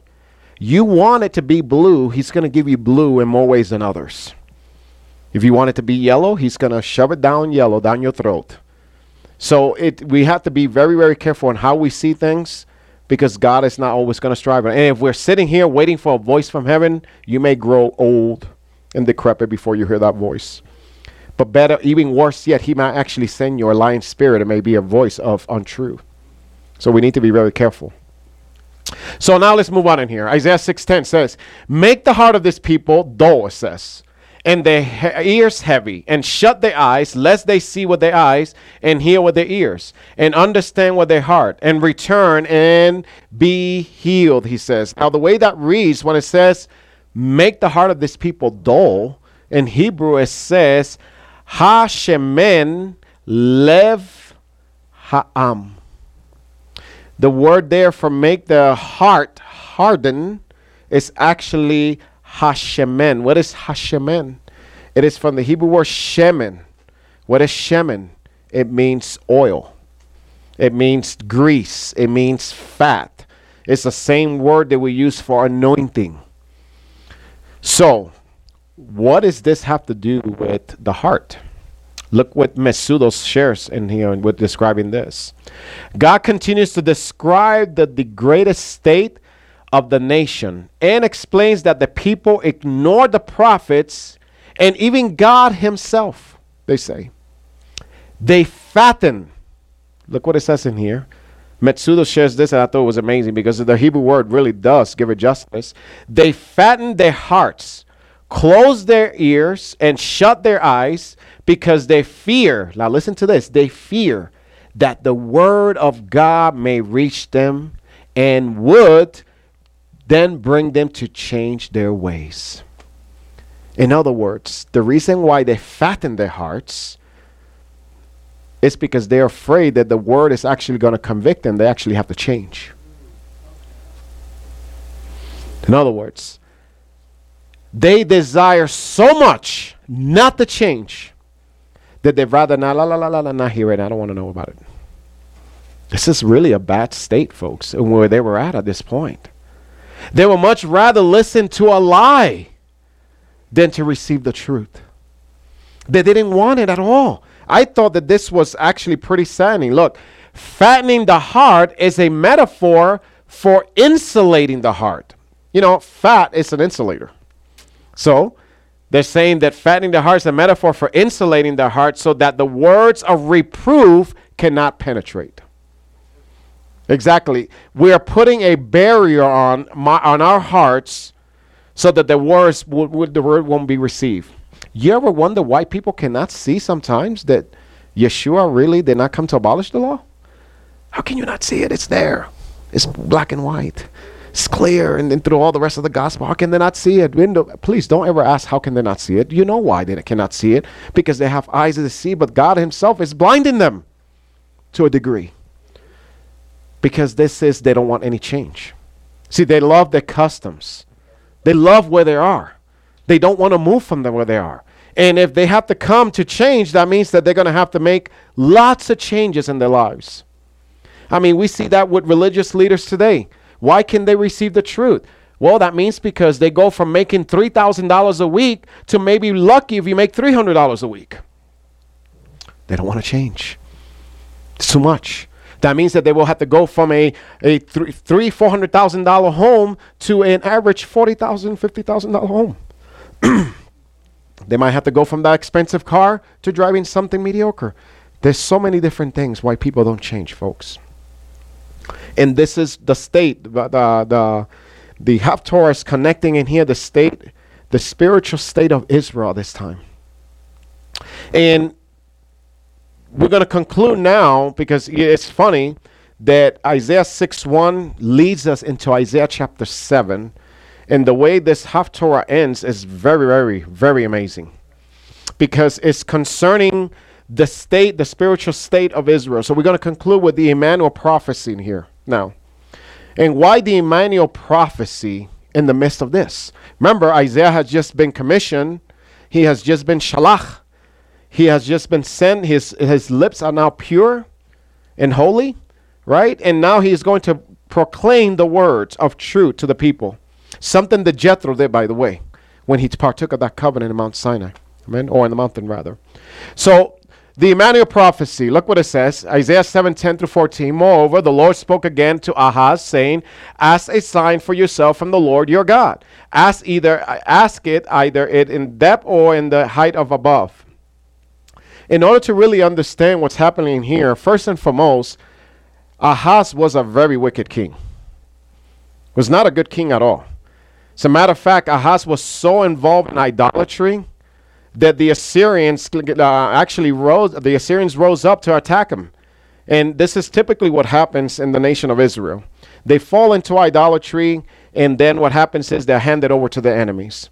So now Ahaz here who, by the way, is the father of Hezekiah. Later, his son will be Hezekiah. Ahaz in here is a wicked king. He has fallen deeply rooted into uh, paganism. He has erected uh, idols all over Jerusalem. He has not followed the customs of the of the fathers of Abraham, Isaac, and Jacob. So now Jerusalem is being handed over, essentially. What is the Torah revealing in here, folks? Well, in the Hav, in the in the Haftorah, I'm sorry. What is the Haftorah revealing in here? Well, in the Torah, we saw that God gave His holy law. He gave His holy law for a reason, for a people, so that they can be set apart, sanctifying, so that they can have the land, but not just obtain the land, so that they can keep it. And what are we seeing in here in the Haftorah? The very opposite. They did not keep it and they're not keeping it, what is happening? They're going into exile. Now, the exile in here is physical, but can I share something with you guys, folks? You can actually go through a spiritual exile. It doesn't always have to have be physically. We're always looking in the physical, but there's a lot of things in the spirit as well. I will submit to you, a lot of us are still in a spiritual exile in the body. That God is trying to call us back in. Get away from the exile. And this is what he shares in here. He says, Moreover, the Lord spoke again to Ahaz, saying, I, I ask a sign. So now he's asking for a sign. God is asking Ahaz to ask for a sign. But look what Ahaz says. But Ahaz said, I will not ask, nor will I test the Lord. Interesting that he quotes, you know, this is typical that happens when people are in rebellion. Because it's true, the Bible says you shall not test the Lord your God, right? But he's using it in the wrong context here because it is God Himself who's uh, telling him, ask for the sign, kind of like Gideon. He should have known this. But he is so in such rebellion now that now he's this is typically what happens when we're in rebellion, we tend to take scripture out of context. That's usually your red flag right there. Oh, all of a sudden now we want to be pious. And this is what Ahaz. Ahaz now is trying to act himself like he's all pious. Oh, I don't want to test God. God is the one that is telling you, ask for the sign. But because what happened was he was depending so much on the noble man for the salvation of Israel, for the salvation of Judah, the, the region of Judah, he did not want to turn to God. This is the sin of Ahaz, not turning to God, but relying on men to help him. So read the story. It's really, really amazing, the battle that took place in here.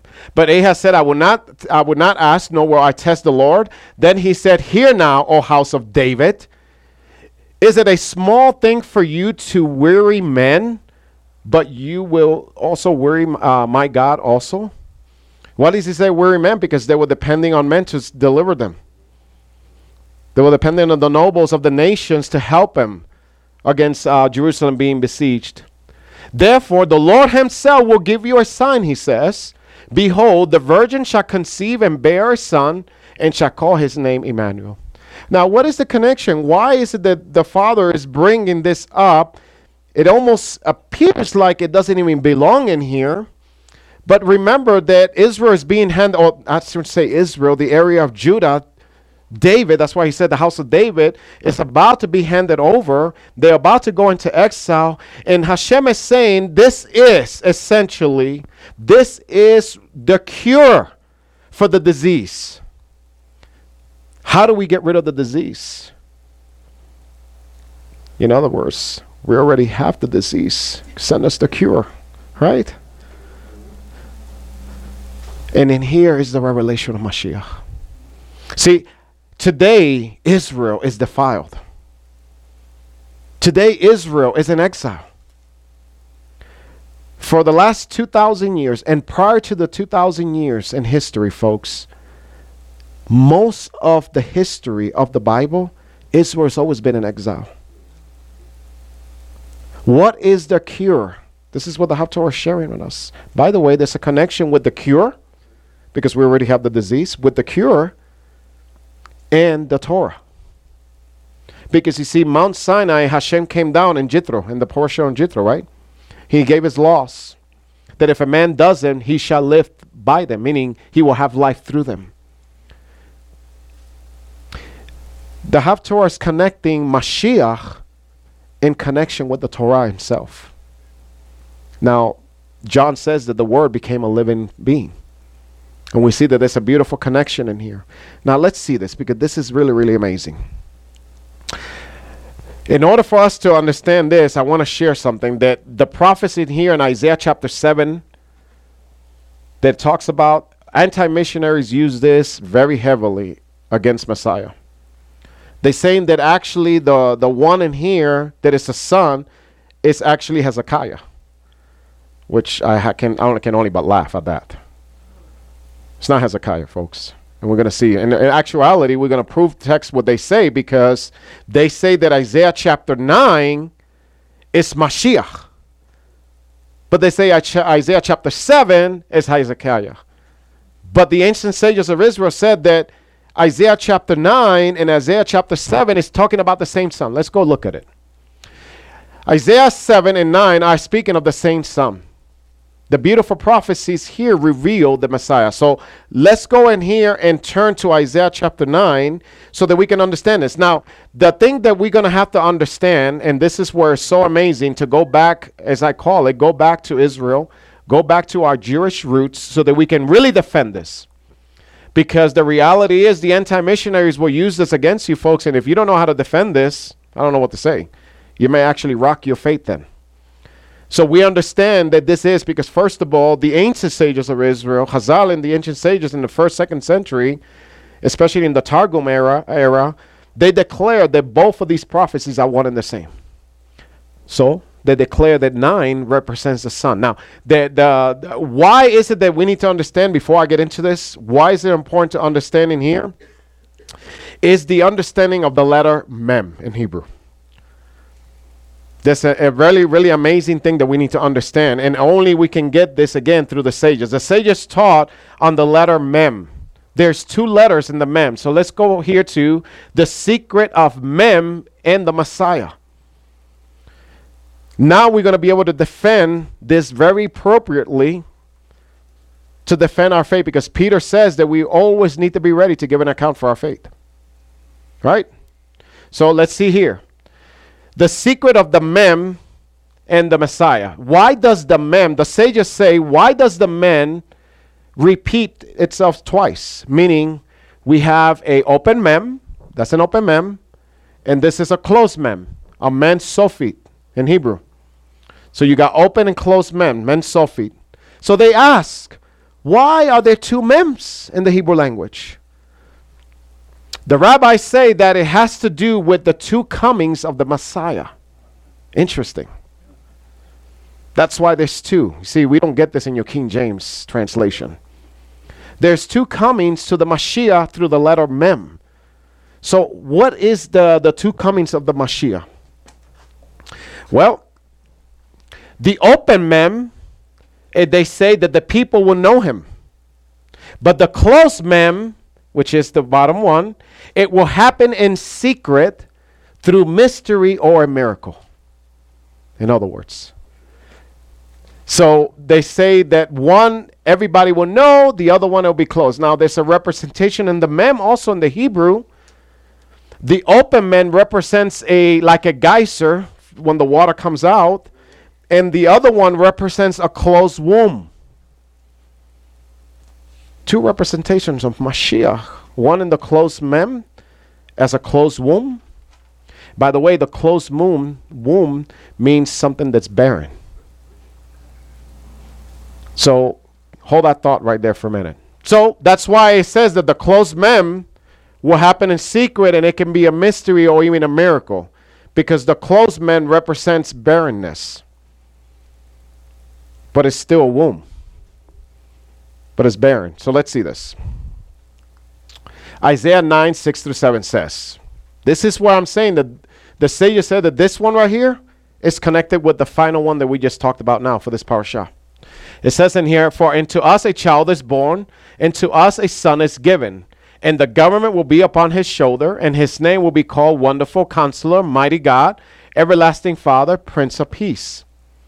Of the increase of his government and peace there will be no end upon the throne of David and over all his kingdom, to order it and to establish it with judgment and justice from the time from that time forward, even forever. The zeal of the Lord of hosts will perform this. So it says in here that of his increase of his government and peace, there will be no end.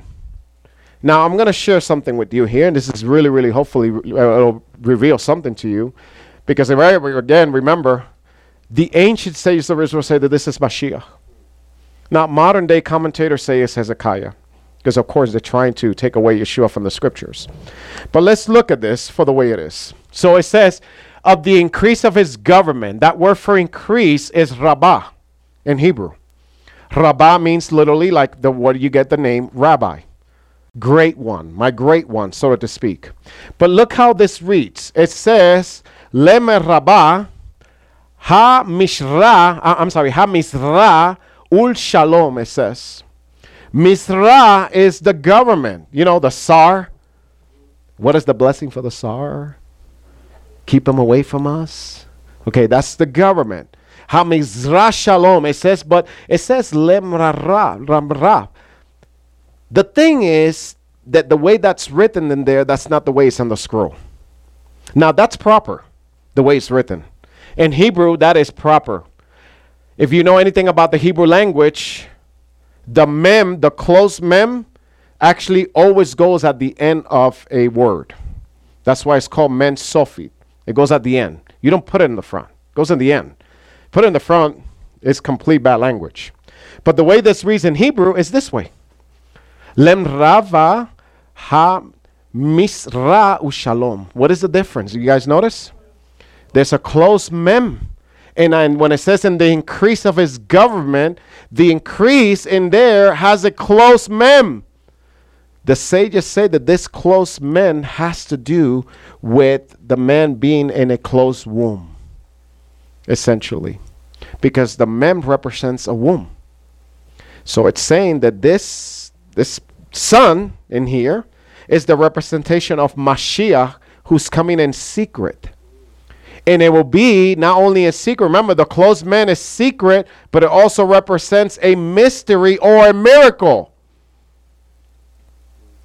Now we start seeing something more prophetic in here because it's revealing that the Mashiach will come in a closed womb and that the birth will be miraculously. Just in Isaiah chapter 9 here, with the closed mem is revealing that. So, the fulfillment. The fulfillment for this.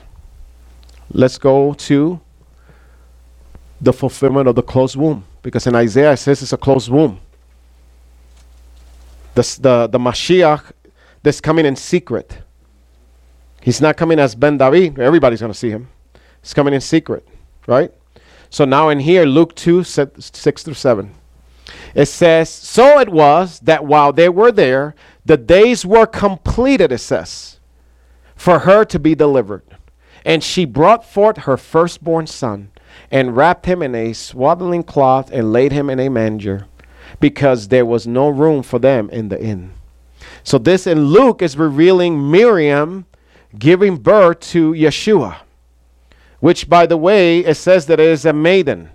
Now, interesting, the word maiden in Hebrew Again, a lot of the anti uh, missionaries talk a lot about this. You know, it doesn't mean that she's a virgin. But I will submit to you that if you go back to scripture, you're going to find out that the word betula and the word in here alma, which is, is used for a virgin, both carry the same connotation, meaning one, betula, is a virgin. That's it. But alma is not necessarily just a virgin, but it's a virgin who's been betrothed. There's a difference because we find this with Isaac. Remember when uh, Isaac was praying? He was meditating in the field, and Rebecca came. Okay, it says that when she left, she was a Betula. In the very same verse, when she left Haran, she was a Betula. When she came to Isaac and they made the covenant, she was an Alma. She was now in covenant, but she was still she was she was just she was bought for the price, the bride the, the bride price, but she was still a virgin until that was concealed. The, the marriage was uh, obviously fulfilled. But you can see in there that the word really just means a virgin who is betrothed, essentially. So the alma is a, is someone because alma can just mean a young girl, a young girl who is old enough to be married, old enough for marriage. Let's put it that way. But she's betrothed, which means by default she's not a virgin. I mean, she is a virgin. So in here it's saying that so it was that while they were there, the days were completed for her to be delivered. Now remember that Isaiah, pro, uh, Isaiah chapter 9 talks about the close mem. We read it just now. And the Mashiach's coming in the close mem. And the open mem is, you know, of course, when he comes out of the womb. Guess what? This is very, very interesting in the way this reads. And I found it out. I read in the Greek, and then I went from the Greek to the Hebrew. And the Hebrew really does it an amazing justice. It says in here, Vayehi, it says, Bihyotam, Sham, then it says, Vayim Leu, Yameha La Ledet. When it says that her days were completed, it is the word Vayimalenu. And guess what we have in here? An open mem. In the days that she was completed, the mem that was closed became what?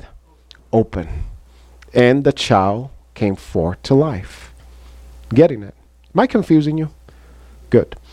So that's the purpose in here that we see the, the, the, the fulfillment of this, essentially. The, the, the solution for the problem that was happening in the days of Isaiah and even in the days of Jethro, folks, comes back down to one thing and one thing only, and that is Mashiach. Without Mashiach, folks, there is no deliverance. Without Mashiach, folks, we will remain in exile.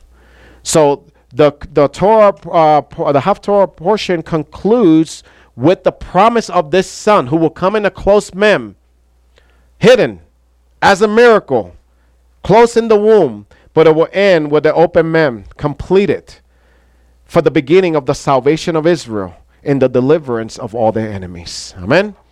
And that's your Haftorah for today, folks. Baruch Hashem. All right, family. So today we're going to be talking real quickly and finalizing the last teaching for today with First Timothy. And I thought it was very, very befitting to have First Timothy because what did we address today in the Parashat Yitro? Well, we know that in the Parashat Yitro, what happened? There was an ordination, an appointing that took place. You guys see the kind of like the evidence in here. With Jethro, he was elevated to a leadership position within the body of Mashiach. I'm going to repeat that again. He was elevated to a position within the body of Mashiach. Now, there's a great, great, great drash level here that I want to share with you today because it's very, very clear in what we just read, especially concerning Isaiah and Jethro. Remember, Isaiah also was sent in commission. His lips were pure and clean before he was sent. Jethro was sent to the mountain, partook of a covenant before he can be sent back to Midian to minister to the people. Here in First Timothy, there's a warning now for the people here in the Asia Minor area concerning leadership. Are you guys with me?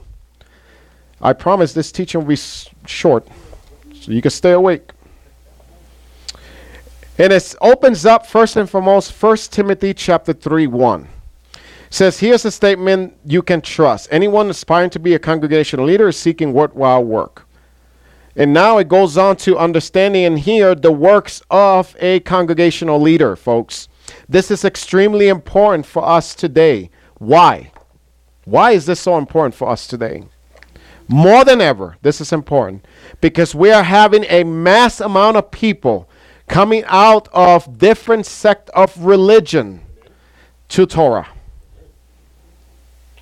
I'm going to repeat that again. We have a mass amount of people, just like Jethro was the priest of Midian. He still had to go through a conversion on the mountain and partake of a covenant meal and have understanding before he can go and preach to Midian. Isaiah had to go and the seraphims had to cleanse his lips with the coal, with the, the ashes of the, of the throne, of the fire, so that his lips can now be pure. Are you with me? And now in here, Rav Shaul, which by the way, Timothy is one of the last letters that he wrote in his in his career. So this is a somewhat of a forewarning in here. He says in here, a congregational leader must be above reproach. He must be faithful to his wife, temperate, self control, orderly, hospitable, and able to teach. I want to first of all open up with that word in there. A congregational leader. What is he talking about in here? The word there in Greek is actually episkopos. And it means an elder, an office. It actually it translates from the Hebrew word pekudai which literally pekudah literally means the act in which God looks into and searches out the ways, deeds, character of men. It is also known in pikodah in Hebrew, which by the way, this goes back to this word, is also known the visitation of God. Meaning when God is visiting you, he's not going to come and have tea with you. He's coming to search your ways. He's coming to search your deeds. He's going to inspect your heart. He's going to inspect your mind. Things that you don't even know are there are going to come out. So he is saying in here that the word here for bishop is the translation of pekudah, which is the elder of an office of, a, of in this case will be like a rabbi, a pastor. And what are the con- what is the the uh, what is required in this case? Well, for one, they have to be faithful to his wife.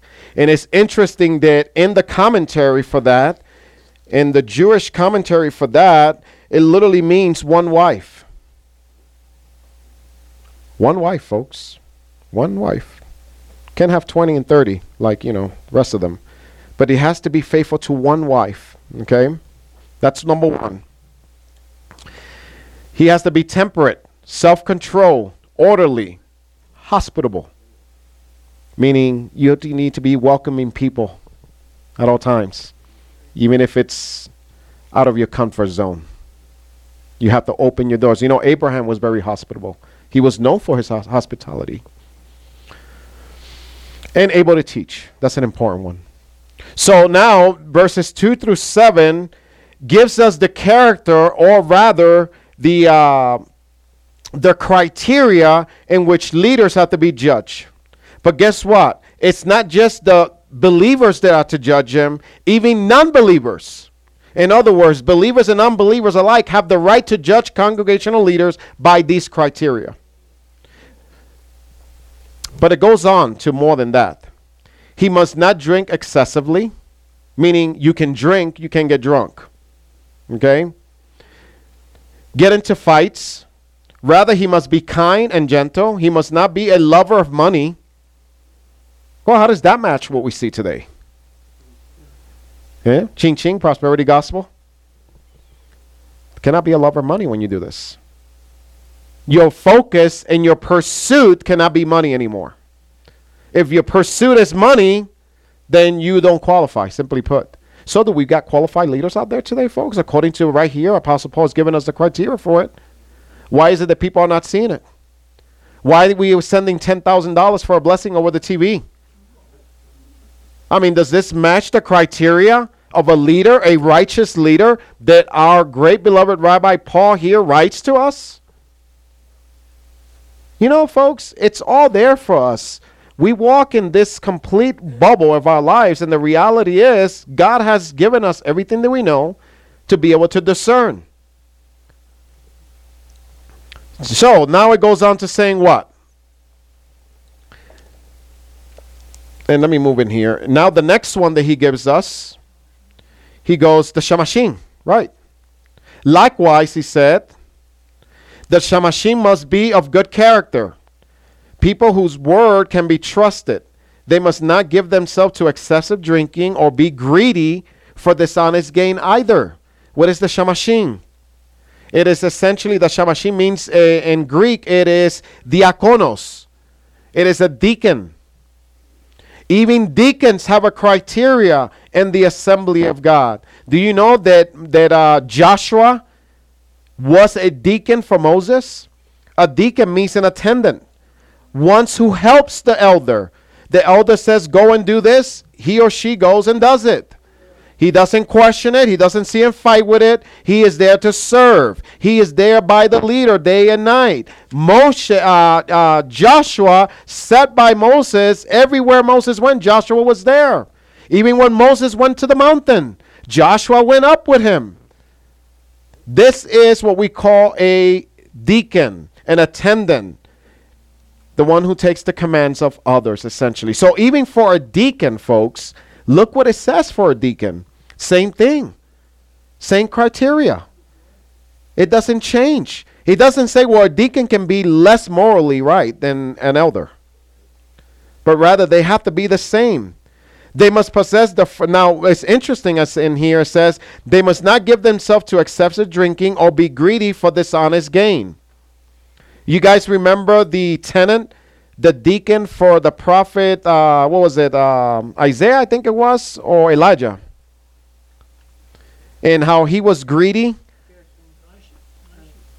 Elisha. Yeah, Gehazi. That's a perfect example of what not to be. Because basically he was the attendant, the deacon for exactly for Elisha. So this is what we see in here. Now verse 9 is very interesting. Verse 9 says they must possess the formerly hidden truth of the faith with a clean conscience. Oh, we getting into the good stuff because after the after the characters in here that is given for a congregational leader. Now, let's keep in mind, folks, the context in here. It's not talking about a Christian pastor. This is Messianic congregation. This is first century Messianic congregation. We got to put everything in the right context. There was no such thing as Christianity at this point, as we know it today, that is. That didn't start until we learned today in the Torah portion at the 324 AD. So what we have in here is an assembly that's messianic essentially. Messianic, authentic messianic Judaism. So these were the people who were found on the Sabbath on the synagogue learning Moses essentially. So what does it mean when it says in here in verse 9 they must possess the formerly hidden truth of the faith with a clean conscience? What do you think that means? It, it is the biggest and most important out of everything that we're going to be talking about today here. And I want to turn to, hold on one second, just bear with me a minute. Romans chapter, Romans 11 25. Romans 11 25 shares light in this verse right here. Hold on to that verse, okay? I want you to hold on to it. And let's turn to Romans 11:25.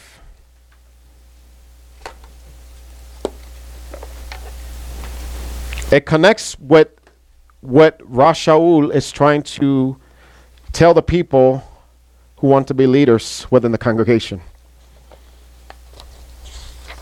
And in Romans 11:25, what does it say? For brothers, I want you to understand this truth which God formerly concealed, but has now revealed. You see, there's a connection here. Because this is exactly, go back to Timothy, verse 9, 3, chapter 3, verse 9, is talking about the hidden truth that was concealed. Okay, this goes back to Romans 11 25. Same language. This is what I love about Scripture, edifying Scripture. So let's see in here. For brothers, I want you to understand the truth which God formerly concealed but now reveal, so that you won't imagine you are more than you actually do. It is that stoning to a degree has come upon Israel until the Gentile world enter into its fullness. So, let's go back to Timothy chapter 3, because it says in Timothy chapter 3, verse 9 they must possess the formerly hidden truth of the faith with a clean conscience. This is talking about the mystery of the Melo HaGoyim being grafted in in Romans chapter 11, 25. I want to share something with you very, very interesting in here, and that is in the commentary of scholar David Stern. He shares some light into this. And I want to share some of the things in here. When it says so that you don't imagine you know more than you actually do, Literally, lest you be wise in yourselves, conceited, so that you Gentiles might separate yourself from Jews and imagine you are better than they are. Well, you got to put things in the context, folks. These are people who are now being grafted in, who are now being leaders. I will submit to you, folks, this is absolutely true. Because what we have is a separation that we find later. You know that the church later claimed to be the new Israel? You need to know the history of this, folks, so you can really appreciate this. Okay, the church said this, those are leaders. This is the very thing that Paul says in here in Timothy not to do. Not to boast yourself thinking that you're better. And what did they do? The very opposite. They said, We are the new Israel. They're the old Israel. This is the new church, and this is the way it's going to be. Okay, this is what he said as a leader. First things to be a leader, folks, is that you need to understand that if you're preaching replacement theology, you have no room being a leader in this movement. Are you getting this? Just like Jethro had to learn the ways of God before he can go back to Midian and teach Midian that they were not better, but rather that we are joint heirs now as grafted in people. Look what he says in here. I'm going to continue. Again, this is, again, scholar here speaking. So it says in here, so that you don't think yourself, uh, separate yourselves from the Jews, imagine that you are better than they are. Do not be wise in your own eyes, but fear Adonai and depart from evil. It says. It says in here also, I want to share this. The fullness of the Gentile world comes in when all components and subgroups of humanity are contributing people to the kingdom. Essentially, what he's basically trying to say is when we all hang our testosterone at the door, and our arrogance and our pride, leave it at the door, we can actually come together and restore God's kingdom. Understand that. It's very, very important. The minute you start thinking that you're better than another group, okay, you need to go check yourself out. And this is what he's warning. That's why he says, do not put a young person, a newcomer, as a believer, because they get puffed up.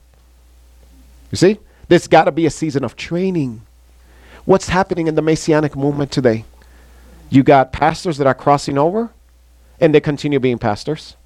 I think it's totally wrong.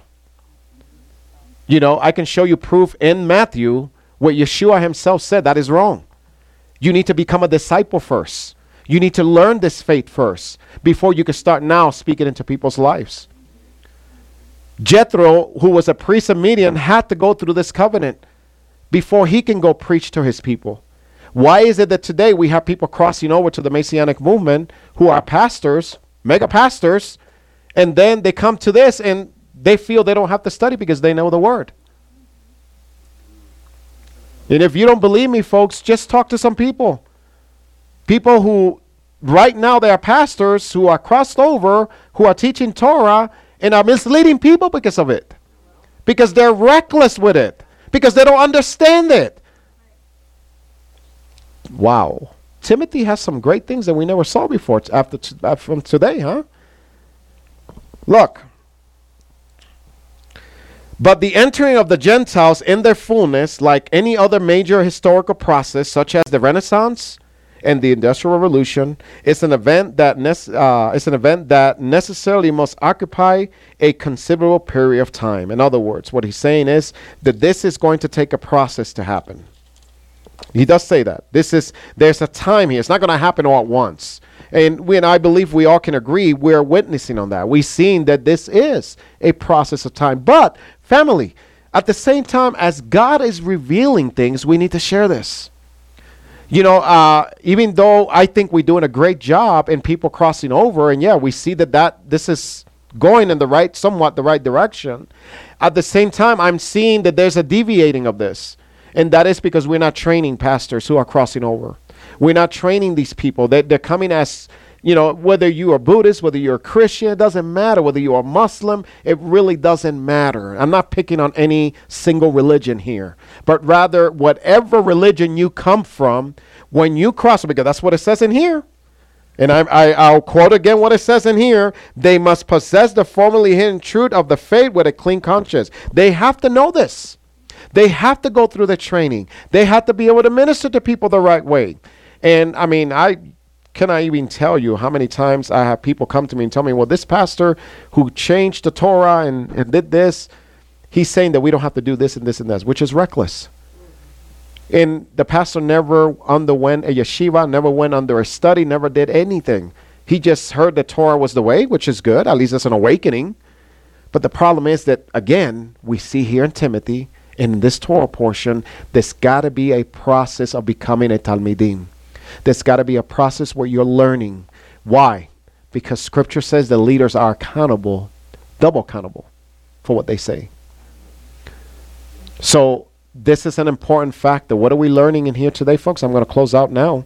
What we're learning in here today is in the cure, again, because we already got the disease.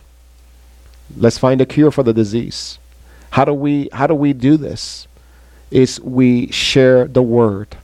You know, you got somebody who's pastor crossover. Okay, well, that pastor needs to go through training.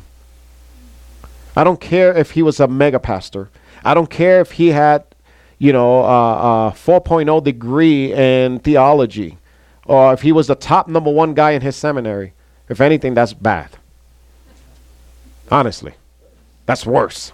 For more of a reason, they need to be in yeshiva learning the word of Hashem. They need to go through a season of Torah portions and learn the Torah portion and learn the language. These are things that, again, what are the requirements for a leader, folks? To be a leader, you need to first learn how to be a disciple. So, if we want to fulfill the works of the kingdom, become a disciple. Learn. Be uh, be trainable because that's what it says in here. You need to be trainable.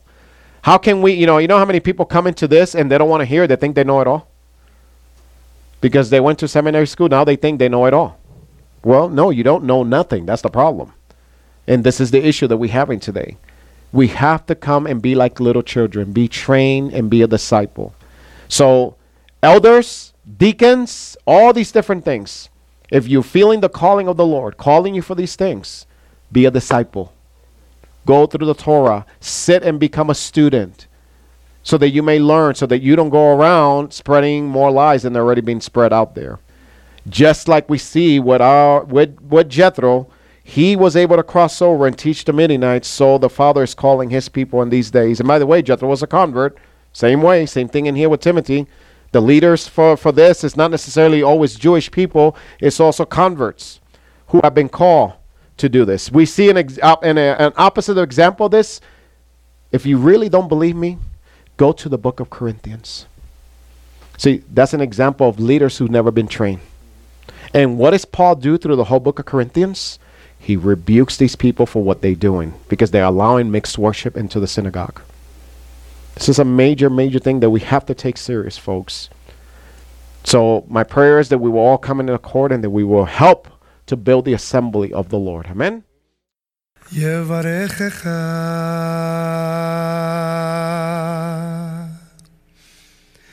Adonai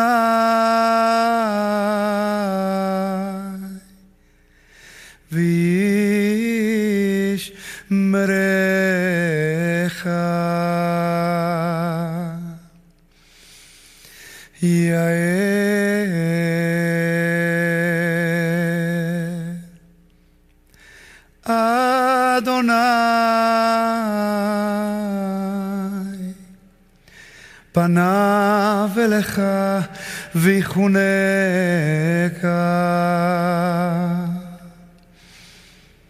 יישא אדוני פניו אליך וישם לך לך.